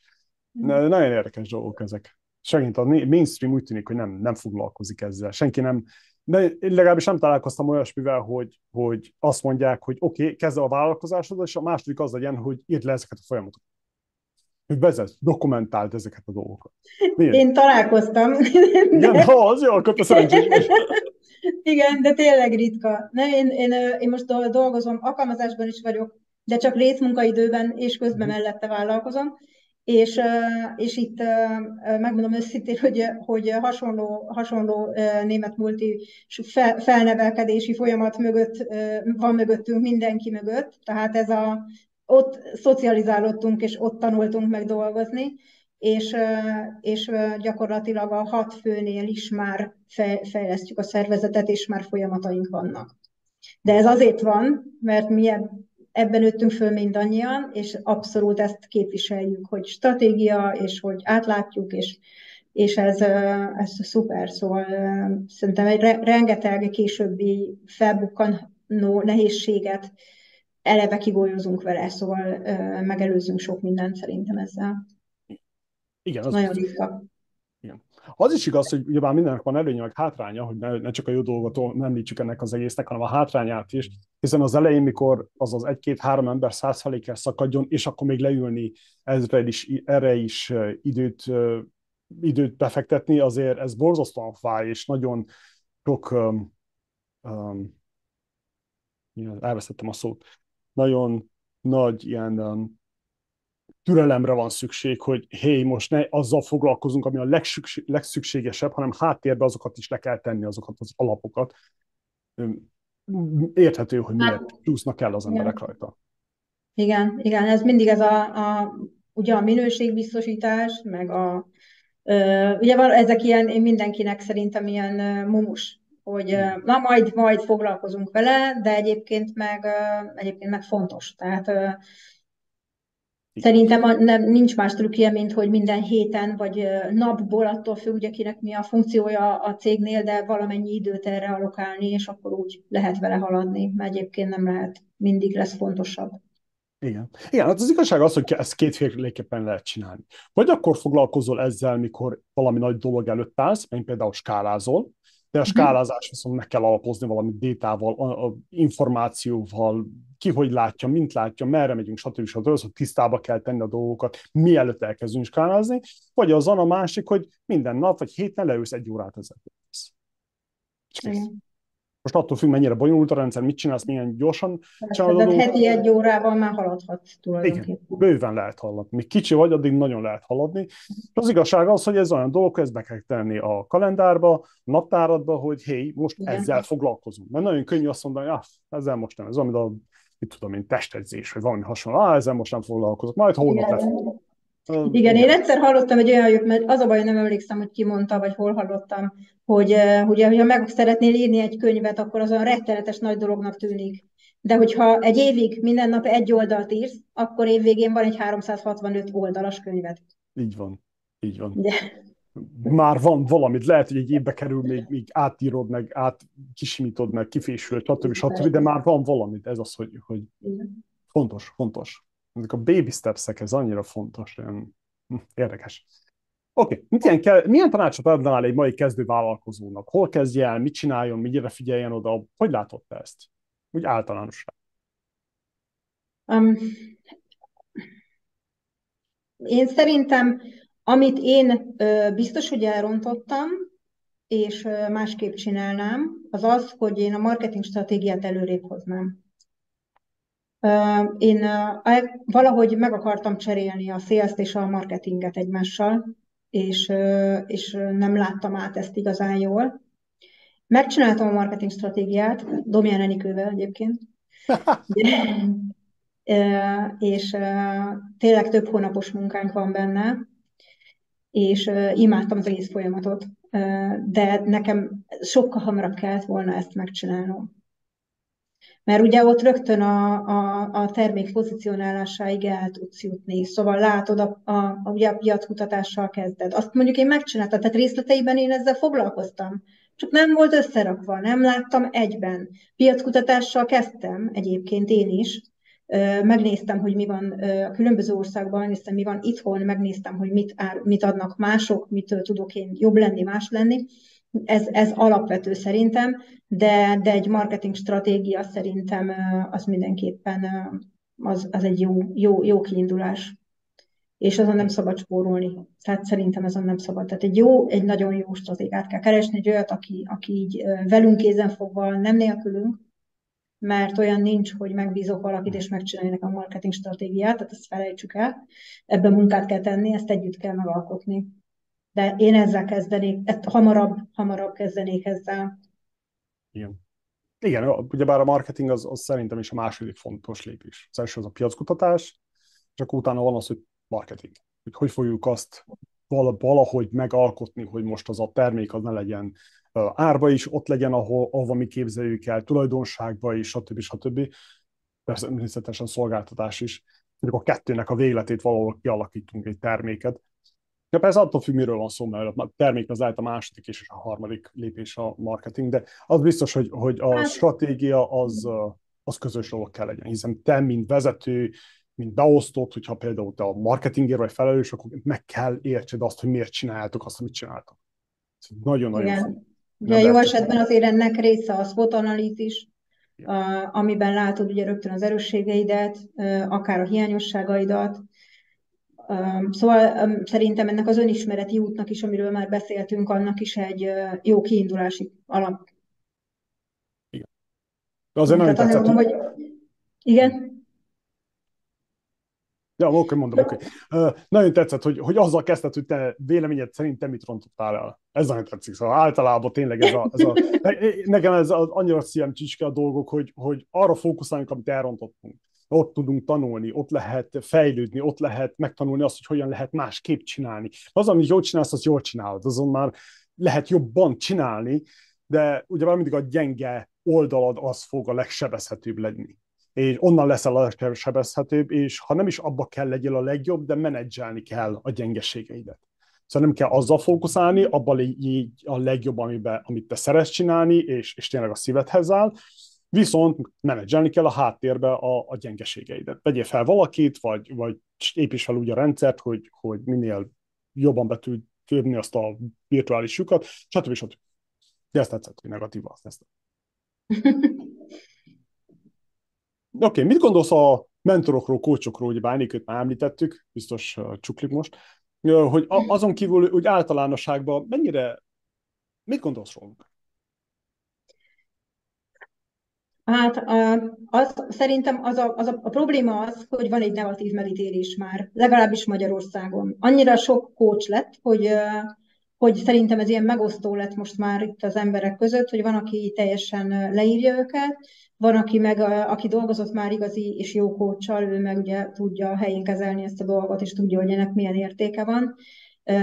Én, én, én azt gondolom, hogy nagyon jó tud lenni, egy jó időben bekapcsolódott coach, és a megfelelő coach az szerintem nagy segítség tud lenni. A mentorálásra az ott inkább ugye ilyen szakmai, szakmai támogatást, szakmai mentorálásra gondolok, az, az pedig szerintem itt, itt az jut eszembe, amit az elején beszéltünk, hogy ugye látszik azért egy ilyen összefogás az emberek közt, és hogy, hogy merjünk kérni, merjünk segítségért fordulni egymáshoz, aki hasonló, hasonló területen dolgozik, vagy olyan területen, ami, ahonnan én tudok kapni információt, tudok kapni segítséget, és akár a mentorom lehet bizonyos szempontból, forduljunk hozzá, és kérjünk, kérjünk tőle mentorálást, vagy kérjünk tőle segítséget, most hívjuk ezt bárminek is. Nekem egyébként az egyik legjobb barátnőm ő coach, és, és rendszeresen segítünk egymásnak. Egyébként kicsit én is kócsolom őt néha, még akkor is, ha én nem tanultam, de, de, de sok mindenben engem kérdez, hogy hogy látom, mit, hogy, hogy gondolom, én mit tennék, és hú, de jó meglátás, de szuper, és akkor utána meg én jövök hozzá, figyelj, hú, nem tudom, mit tegyek, és te, hogy te hogy látod, és annyira jó, hogy van egy külső szem, tehát mi egymást például ebbe segítjük, és és elfogulatlanul, tehát így őszintén megmondjuk, hogy figyelj, ez tök hülyeség, ezt ne csináld. Úgyhogy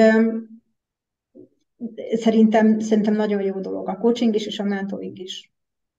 Igen, tetszik ez az elfogulatlanság címke a kócsuknál, hogy tényleg azzal, hogy ne az legyen, hogy most azért, mert én vagyok a kliens, nekem idézőjelbe benyaljon, és azt mondja nekem, amit én akarok hallani, hanem az, hogy mondja meg, hogy mi van. Hogy a ő véleménye szerint, az ő szemlélete szerint ez most tényleg jó ötlet, rossz ötlet, mert jobbra-balra menni, stb. stb. Igen, ez, ez nehéz, ez nehéz. Hiszen az a baj, hogy a barátokat kérdezünk, persze barát és barát között is különbség van, barátokat, vagy éppen családtagot kérdezünk, akkor biztos mindenki támogatni fog téged. Szóval ez, ez biztos, hogy, hogy fel akarnak emelni, meg bíztatni, meg nem tudom micsoda. Ha egyeseknek, embereknek kell, csak, csak rossz szempontból, rossz helyen, rossz kérdésre rossz választ adnak, és akkor itt felborul az egész. Ez fontos szerintem, hogy egy semleges, ha lehet, akkor egy semleges embert kérjünk meg, vagy olyantól kérjünk segítséget, aki nem a, nem a barátunk, mondom, nekem a barátnőmmel is ez elég jól működik egyébként. Igen, azért jól látszik, hogy például a, a zárt rendszerekben, főleg a sportágakban, itt azért nagyon látszik, amennyire fontos a bírónak a szerepe. Hiszen ott abban a pillanatban eldönti, hogy kinek van igaza. Oké, néha eltolja dolgokat, néha nem, bár mostanában már mindenféle kamerát, nem tudom, miket használunk, szóval az, az oké, de azon kívül ez, ez, ez jó, kell az a, az a semlegesség. És itt a cég alapításnál is ugye ez a lényege, hogy, hogy józan parasztésszel, külső szemmel tudja valaki analizálni úgy, hogy egy, segíteni akar, kettő pedig az, hogy érzelmileg nem kötődik az emberekhez. Szóval nem, nem, nem érzi magát rosszul, hogyha másikat például megsérti. Szerintem ez nagyon-nagyon fontos, és az emberek valahogy még a világnak ezen a tájékán is nagyon nehezen veszik, hogy, hogy hát nem értesz ezzel egyet, és akkor fel vannak távolodva. Hm. Pedig ez nem személyes, ugye, mert a biznisz az biznisz, az probléma az probléma. Fel kell nőni, fel kell nőni ez. Na, ez ilyen. Okay. Merre tart a világ? Hogy látod? Hát itt ugye most a csapból is a mesterséges intelligenciáról szóló cikkek folynak, és mindenféle gondolatok, úgyhogy szerintem ez most így elég sok mindent felborít. Egészségedre? ez sok mindent felborít szerintem, és sokan, sokan vannak megijedve. Én szerintem ez egy nagyon jó eszköz, amit meg kell tanuljunk használni. Tehát én még azt szoktam mondani, hogy az internettől ugyanígy meg volt ijedve mindenki, szerintem, és, és én a mai napig egyébként azt látom, hogy sok, sokan nem is tudják használni igazán jól, még mindig. A gyerekemnek is azt próbálom megtanítani, hogy ott van a kezedben, ott a megoldás, ott van a telefonod. Google, írd be, nézd meg. Így keres rá, úgy keres rá. Na most az, az MI se lesz más, mint egy eszköz. Nyilván van mindenkiben aggodalom, hogy mindenki jóra fogja használni, de szerintem ezt, tehát hogy én azt szoktam mondani, ugye, hogy kettő dologért nem érdemes aggódni, megidegeskedni. Az egyik az, amin tudok változtatni, másik meg az, amin nem. Mert ha tudok változtatni, változtassak. Ha meg nem tudok, akkor meg most itt hiába rugózok rajta, mert legyünk őszinték. Az, hogy ki mire fogja, fogják-e rossz dologra használni, ez, ezzel én nem fog tudni mit tenni, akkor sem, hogyha pánikolok. Viszont én megtanulhatom jól használni, én megtanulhatom a gyerekemet jól használni helyesen, eszközként valóban úgy, hogy hozzátegyen a, a mindennapokhoz. Úgyhogy szerintem ez lesz, a, ez lesz a, a, most a fő cél mm, mindenkinél, aki, aki józanésztel így felfogja ezt a dolgot. Igen, meg a másik, hogy nem kell azt használni. Azért, mert ja, hát nem az kell, emberek, persze hogy az embereknek a túlnyomó többsége használ például a Google-t keresőnek, nem azt jelenti, hogy csak azt kell használni, mert van egy csomó másfajta izé, böngészőből is, szóval annyi lehetőség van, hogy világ vége. Most abból, ugyebár az nagyon nehéz mindig megkérdejelezni, hogy kell ez nekem, vagy miért használom ezt. Ez ilyen mindig önmagunkban nézni.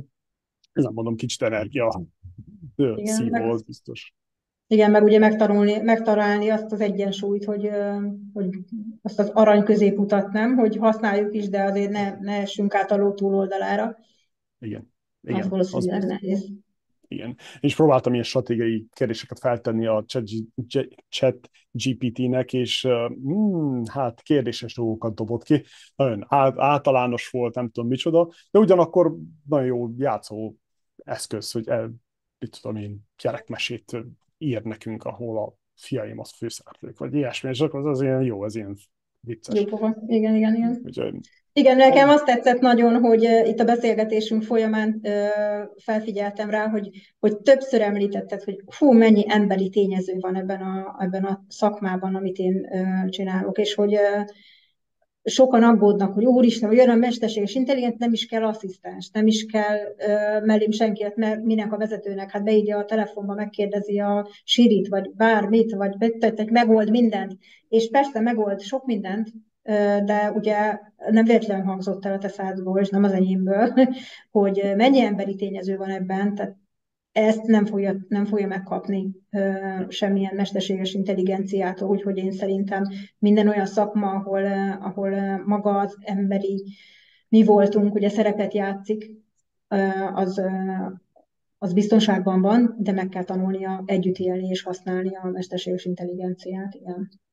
Igen, ugyebár attól még nagyon messze vagyunk, hogy, hogy egy, egy program, mint például a mesterséges intelligencia, az tudjon érezni empátiából tudjon írni egy szöveget, vagy egy e-mailt, bár egy mit tudom, részvényt nyilvánítás, egy tök egyszerű dolog, de össze tudja szedni az internetről, de most az, hogy az én stílusomban megírja a másikról az, ami, ami az embernek a személyisége környékén mozog, akkor ezért már nagyon túlságosan egyedi ahhoz, hogy egy gép most közeljövőben ezt megcsinálja. Tehát hogy hosszú távon ez, valószínűleg hosszú távon ez egyre jobb lesz, de még, van, még sok van odáig, és szerintem a másik oldal pedig úgy bonyolítunk valami mást, hogy, hogy az emberekre mindig lesz szükség. Persze. Én szerintem is. Mm, Oké, mi a terved a jövőre nézve? Hol látod magadat 5-10, akár 25 éven belül? Magadat vállalkozásban? Én a, a, Az a célom, hogy, hogy, hogy ismert legyek, mint menedzser asszisztens szakértő, tehát hogy, hogy ha valaki asszisztenst keres, akkor, akkor több oldalról is hallja azt, hogy hol, hát van itt, egy, van itt valaki, akit ezzel foglalkozik, hogy segít neked, és megtaláljátok, és betanítjátok, és elindul. És nekem ez a fő, ez a fő célom, hogy ezt a, ezt a fajta szolgáltatást és tanács, tanácsadást és segítséget adjam a cégeknek. Jó hangzik. Igen, igen, igen. Mert egyébként egy közös, egy közös mindenképpen van bennünk, hogy én is imádok felépíteni dolgokat. Tehát lehetőleg nulláról, és minél nagyobb challenge, annál jobb. és és ez, ezért, ezért gondolom azt, hogy, hogy leginkább engem az dobna föl, hogyha, hogyha mindig tudnék elindulni, segíteni. És akkor utána, amikor szépen megy, akkor el lehet engedni a kezét, és akkor működik. De, de ez, ez az, ami, ami nekem a célom, és ami a legfőbb vágyam jelenleg, hogy ez működjön így. Uh-huh. Ja, igen, ezzel tudok azonosulni. Tehát, amikor nullából semmiből építesz el valamit, semmiből idézjelben, mert van nincsen. Persze. De abból, abból építesz fel, ami éppen, éppen van, nem kell megvenni, vagy akármi szempont, akármit csinálni, ahhoz, hogy extra effortot beletenni, hogy, hogy most legyen, és akkor abból építesz el valamit. De a másik kedvencem, amikor egy létezőt át kell struktúrálni hogy hogyan épített át, ezért tetszik a skálázás nagyon, hogyan építed át hogy a, úgy, hogy a meglévő az ne roppanjon bele, ne legyen az, hogy az emberek kitépik a hajukat és összeomlik a cég, de ugyanakkor csinálod meg a, a, azokat az apró lépéseket beimplementálni hétről hétre, hónapról hónapra, hogy azért az a cég azt tudjon skálázni, előkészíteni, tudjon skálázni, és akkor utána meg letisztítani a dolgokat. Ez ilyen jó juice is, ilyen komplex, ilyen, tehát igen, igen. szeretni kell. Ez a. És megint oda jutottunk, nem azért vállalkozunk, hogy pénzt csináljunk, hanem azért, hogy tényleg komplex problémákat megoldjunk. Igen, igen, igen, igen. De egyébként akkor te is akkor működöm a legjobban, amikor stressz van, amikor nyomás van, amikor, amikor, amikor nehézségek vannak, meg kell oldani a problémát, akkor, akkor vagyok elememben. Ez az. Csak beszélünk róla is kell az a hideg. Oké. Okay. Ha tehetnéd, milyen világméretű problémát oldanál meg, és hogyan? Uha nem tudom, elég szőke vagyok ahhoz, hogy azt mondjam, hogy világbéke, és akkor így...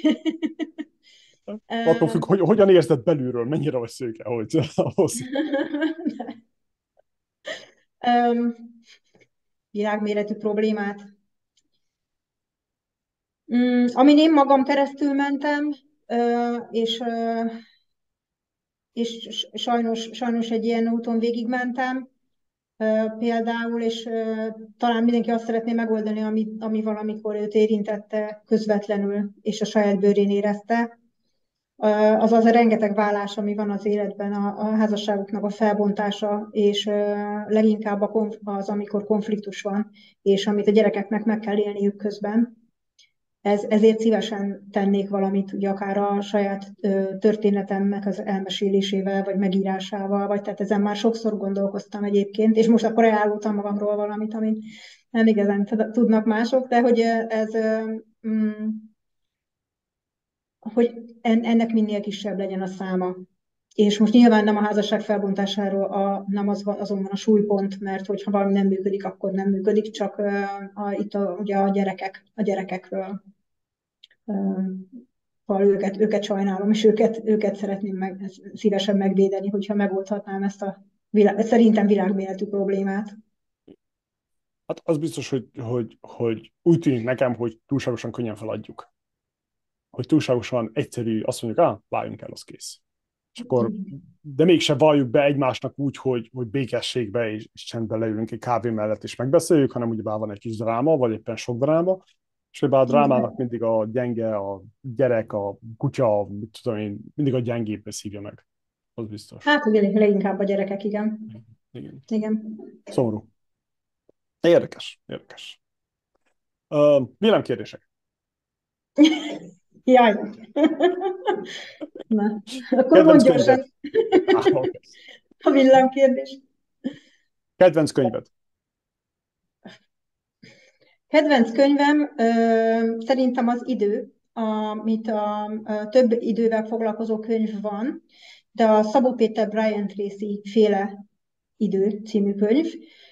Nekem át, engem átsegített egy holdponton, és szerintem így az utóbbi években ezért ezt tette rám a legnagyobb benyomást, és egyáltalán nem csak az időről szól, és nem csak az időmenedzsmentről, hanem, hanem annál sokkal mélyebb, és nekem ez, ez, ez sokat segített egy holdponton. Melyik könyv volt a legnagyobb benyomása rád, mint vállalkozó? Ez. Határozottan igen, nekem ez, illetve ez a, a Hát természetesen a Simon Sinek miért című könyvét, az, az ugye az alap, azt elolvastam, én nagyon szerettem azt is, és az is helyre rakott egy pár dolgot bennem, és ez a bizalom sebessége, meg, meg nekem ez egy ilyen csoda, hogy ezt így össze tudták foglalni, és szavakba tudták önteni. Sok olyan része van, ami nem tudnék megfogalmazni egyébként, úgyhogy Kíváncsi Egyébként is szeretem Covid, szóval Melyik business könyv segített a legjobban a vállalkozások építésében? Építésében, hát erre most nem tudnék évár, tehát hogy több könyvet is olvastam, nem tudok kiemelni közülük egyet sem, ami azt mondom, hogy, ha leg, hogy, hogy, hogy leginkább ez. Szintén szerintem egyébként az idővel kapcsolatos könyv az, ami, ami nagyon sokat segített de, de a szervezetfejlesztéssel kapcsolatos a Frederick Lelúnak a könyve az szintén szerintem egy nagyon, nagyon hasznos könyv. Ugye már picit az agilis működésről is tudunk benne olvasni, illetve leginkább ugye a modern vállalati működésről, és én ezt, ezzel tudok jobban azonosulni, úgyhogy nekem ez, ez egy ilyen meghatározó volt szintén. Melyik biznisz könyv segített a legjobban a vállalkozásod építésében? Ezt kérdezted az előbb. Rá igen? Ú, nem szívott hm. fal kávé, bocsánat. Jó, itt vágjátok ki. Mindenképp, köszi Bálint. igen, amikor befejeztem, úgy voltam, hogy ú, ez most nagyon vu. igen. Kedvenc podcasted? Ha hallgatsz podcastot, természetesen. Uh, én csomó podcastot hallgatok, igen, és nagyon sokszor egyébként úgy, hogy, uh, hogy, hogy témára keresek rá, és amit földob, arra a szóra, azt így elkezdem meghallgatni, és ami szimpi, azt végighallgatom, ami nem, ott átugrok, de, de ugye ez a gyerekneveléstől kezdve a üzleti életig bármi, bármit így, így, így keresek, és akkor így teljesen random hallgatom őket. A kedvencem az online podcast, a kedvencem, a üzleti podcast. Őket szeretem nagyon, meg ott, igen, igen. Um, kedvenc business podcastet? Az az online podcast. Mit hallgatsz, olvasol, nézel most? Általában mit fogyasztasz? Ó, Netflixes sorozatokat is fogyasztom. és ö, ö, a, hát leginkább ezt, illetve most ö, mi belevágunk egy családi közös projektbe, uh. és nálunk most ö, igen, ez van porondon, úgyhogy ö, ö, nyitunk egy apartmant, ö, és ö, a szálloda, vagy a szállásüzemeltetés az nekem teljesen uh, sötét pont volt idáig, úgyhogy itt, uh, itt a nulláról kezdtem, ugye, és ahogy beszéltük is, hogy milyen jó, hogy fel lehet megint építeni valamit. És uh, most ennek már úgy kezdtem neki, hogy uh, sokkal inkább uh, átgondoltan, és tudtam, hogy hogyan nyúlok hozzá, és hogy mit, hogy, mit hogyan szeretnék csinálni. Úgyhogy ez a projekt, ez elég sok időmet, meg figyelmemet most lekötötte az év elején, úgyhogy már készen van a weboldalnak az anyaga, és, és indul lassan majd az egész már. Úgyhogy... Okay. Ez a világ melyik tájkán? Uh, itt a repülőtér mellett, a budapesti repülőtér mellett. Uh-huh. Úgyhogy itt. Nagy Mi az, ami szakmailag most inspirál legjobban? Ugye valószínűleg ez a szállodaipar. Hát az egy, egy, egy részt, igen. Másrészt pedig, pedig a, ugye említettem, hogy egy tanácsadó cégnél dolgozom, és akikkel együtt dolgozom, ők inspirálnak. Tehát annyira, annyira jó a csapat, és, mm, és annyira jó az egész együttműködés, hogy, hogy egy nap, mint nap én, én nagyon szeretek velük együtt dolgozni, és hogyha meg bent vagyunk az irodában mindannyian, és, és így pörgünk, és gyorsan meg tudunk mindent oldani, és megbeszélni, akkor az meg az meg a kedvencem. Úgyhogy engem ők inspirálnak most szerintem leginkább. Hmm, hogyan menedzseled a feszültséget? Feszültséget általában az a menedzserem, hogy, hogy leülök tervezni. Tehát nekem az szokott lenni a megoldás, amikor érzem, hogy úristen, most most akkor valami nagy baj van, mert most nem látom át, és káosz, és ja, Istenem. És amikor ki, mielőtt még kitépném szálonként a hajam, akkor leülök egy papírra, vagy, vagy a laptoppal, vagy amihez éppen kedvem van, és akkor elkezdem leírni, hogy akkor jó, akkor csinálunk egy időtervet, akkor mit, mikor szeretnék megvalósítani, a, mi a priorizálás, akkor hogyan, hogyan, milyen sorrendben történjenek ezek a dolgok, és amire ezzel elkészülök, addigra nagyjából megnyugszom.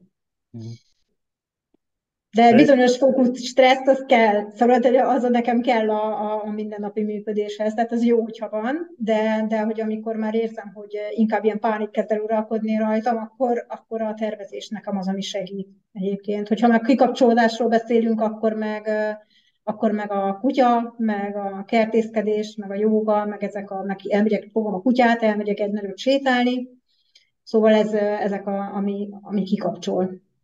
Hmm. Érdekes hallgatni, hogy, hogy egyik oldal mennyire érdekel ez a humán oldala, az emberi oldala a világnak, de ugyanakkor analitikus, analitikát is érzek itt, egy kis kockafejességet, hogy le kell írni, le kell tenni a papírra, stb. stb.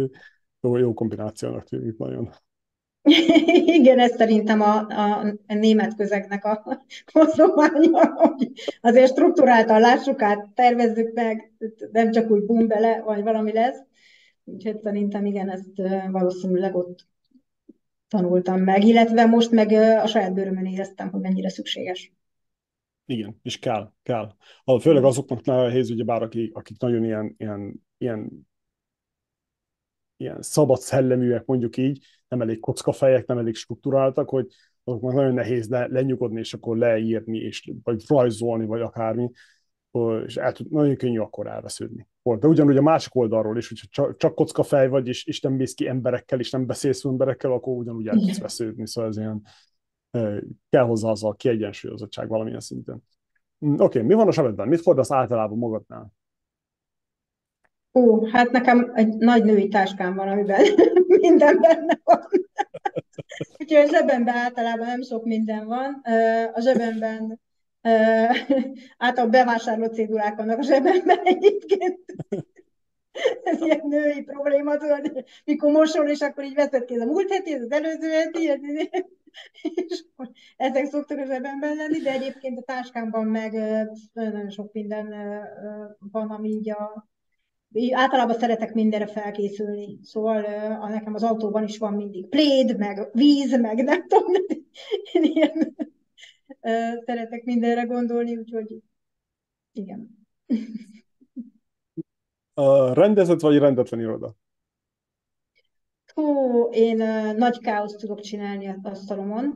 Uh, most relatív itthon aránylag kicsi íróasztalom van, ami uh, segített a leszokásban a rendetlenségben, mert hogy gyakorlatilag rajta van egy nagy monitor, meg egy laptop, és egy állólámpa, vagy ilyen kis lámpa, és hogyha ha még valami itt nagyon nagy rendetlenséget csinálnék, akkor vagy a laptopot kell lerakjam, vagy a monitort az asztalról. De egyébként nekem ez mindig ilyen, mindig küzdöttem ezzel, ezt megmondom őszintén. Nyilván mm, egyébként egy asszisztens ugye azt várnánk, hogy fú, rend mindig, meg de, de én szerettem azt, hogy minden elől, és akkor ugye úgyis multitasking voltam sajnos sokszor, tehát hogy nem jó ez, de, de sokszor elengedhetetlen volt, és akkor azért tudtam mindig, hogy mit honnan húzok ki, szóval én tök jól átláttam, és akkor hát persze nyilván nap végén az ember rendet rak, tehát hogy, hogy a káosz az nem maradhat meg, és akkor így újra, újra, rend, mindig újra, meg újra abszolút rendet rakok, hogy átlássam, de egyébként én, én szeretem, ha sok minden van. Mit jelent számodra a pénz? A pénz ez, ez, eszköz. Tehát, hogy egyértelműen az, az az eszköz, amivel mondjuk elmehetek utazni. Tehát mi imádunk utazni, és nekünk az, az mindig az, a, az lebeg a szemünket, hogy akkor na, akkor, akkor legközelebb hogy tudunk menni, és hova, és akkor az mikorra tudjuk belőni, azt hogy tudjuk tervezni. És, és engem az például nagyon motivál is. Tehát, hogy a, a leginkább az jut eszembe róla. Illetve hát van egy kamasz fiam, és, és még az jut eszembe most a pénzről, hogy, hogy ugye próbálom megtanítani neki azt, hogy, hogy hogyan kell bánni a pénzzel, hogy később ugye ne legyen gond, hogy, hogy ebbe, ebbe hogyan tudjuk, hogyan tudjuk ezt megtanítani mondjuk a gyerekeknek, vagy a körülöttünk élőket, hogyan tudjuk ebben segíteni, hogy minél jobban álljanak ehhez hozzá és kezeljék, és egyébként én, én is egy inkább hátrányból indultam, azért azt kell, hogy mondjam, ezen a területen. Úgyhogy ez szerintem nekem ez például egy olyan rész az életben, amit még, még van mit tanulnom. Igen, nagyon sos akarja elkezdeni. Mit jelent számodra a siker? A siker, hú, ez egy olyan nehéz kérdés egyébként. Gondolom, ezt mindenki imádja, ezt a kérdésedet szerintem. ez, ez mindenki állás. Ez mindenki állás.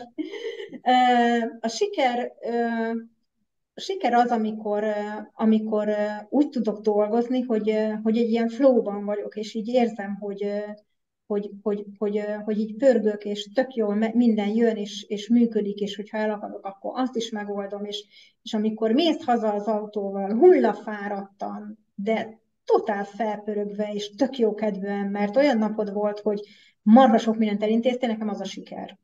Tehát azok a pillanatok, amikor ezt megélhetem, az szerintem az a, az a, az a siker. Csak basajgok, te igen, ez van fantasztikus. Mondjál nekünk valamit, amit még senki vagy kevesen tudnak rólad. Esetleg mondjam már még valamit. Még valamit. Esetleg. Még, valami, még valamit. Um, most elsütöttem ezt az apartmanos dolgot már, mert uh, egyébként az egy olyan, az egy tényleg egy új dolog, uh, úgyhogy uh, az az, amit szerintem is senki. Én egyébként eléggé uh, körül körülöttem élőkkel, vagy a barátaimmal elég, elég nyitott a kapcsolatom, és nem, nem nagyon sok minden van, amit kevesen tudnak rólam. Hmm. Rengeteg tréningen elhangzik ez a kérdés egyébként, amikor ugye próbálják a csapatokat összehozni, hogy mindenki mondjon valamit magáról, ami, amit nem tudnak róla.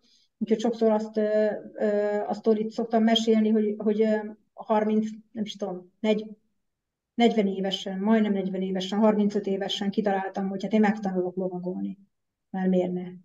És ö, ö, most, mikor interkulturális kommunikációval kezdtem foglalkozni, akkor ugye a Lackfi János Ilyenek a Magyarok című könyvében írja, hogy hát ami ugye a némete, németek is sokan azt gondolják, ugye, hogy mi hát lovagolunk és hátrafelé nyilazunk.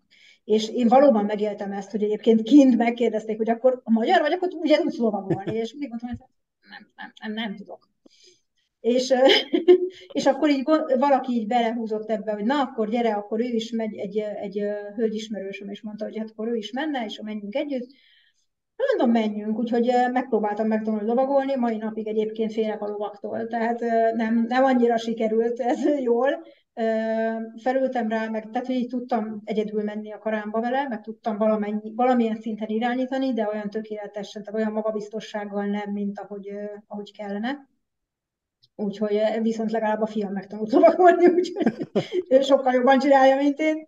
Úgyhogy ezt például szerintem kevesen tudják rólam, hogy, hogy volt egy ilyen próbálkozásom, de így félig kudarcot vallott.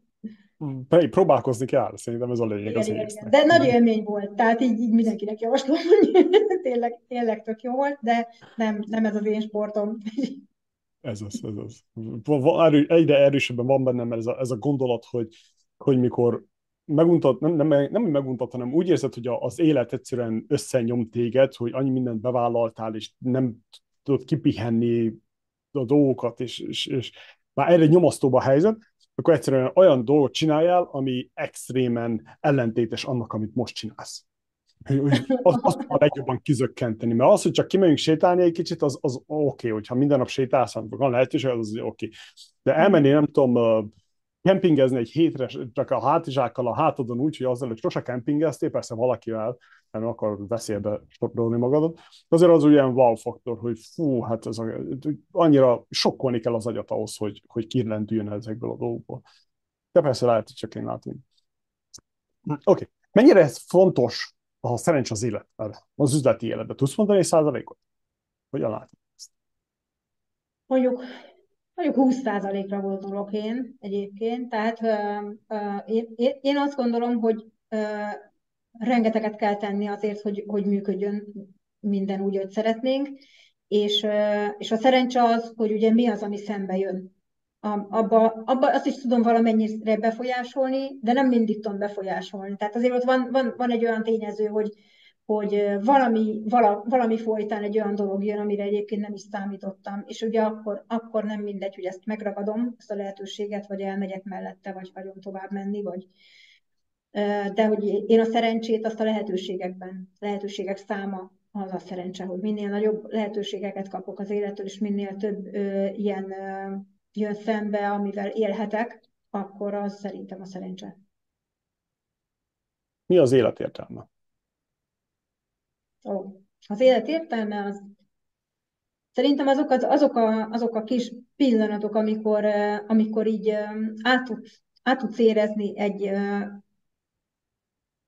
egy pillanatot az életben. Most legyen ez egy, egy kirándulás alkalmával, vagy, vagy akár a munkádban egy-egy olyan flow, egy-egy olyan pillanat, amikor azt érzed, hogy, hogy, hogy most így nagyon otthon vagy, és ez most így nagyon jó.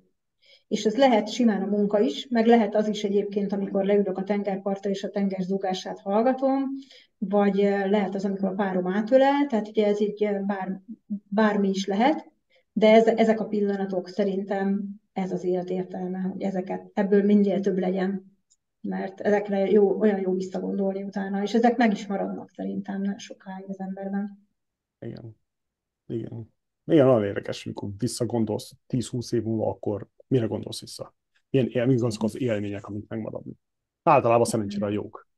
Az a jó. Igen, azért jók maradnak meg jobban, de a mai napig emlékszem rá például, hogy 15 évesen kijuthattam Szicíliába, és emlékszem, hogy ott ültem a sziklán, és egyszerűen néztem a tengert.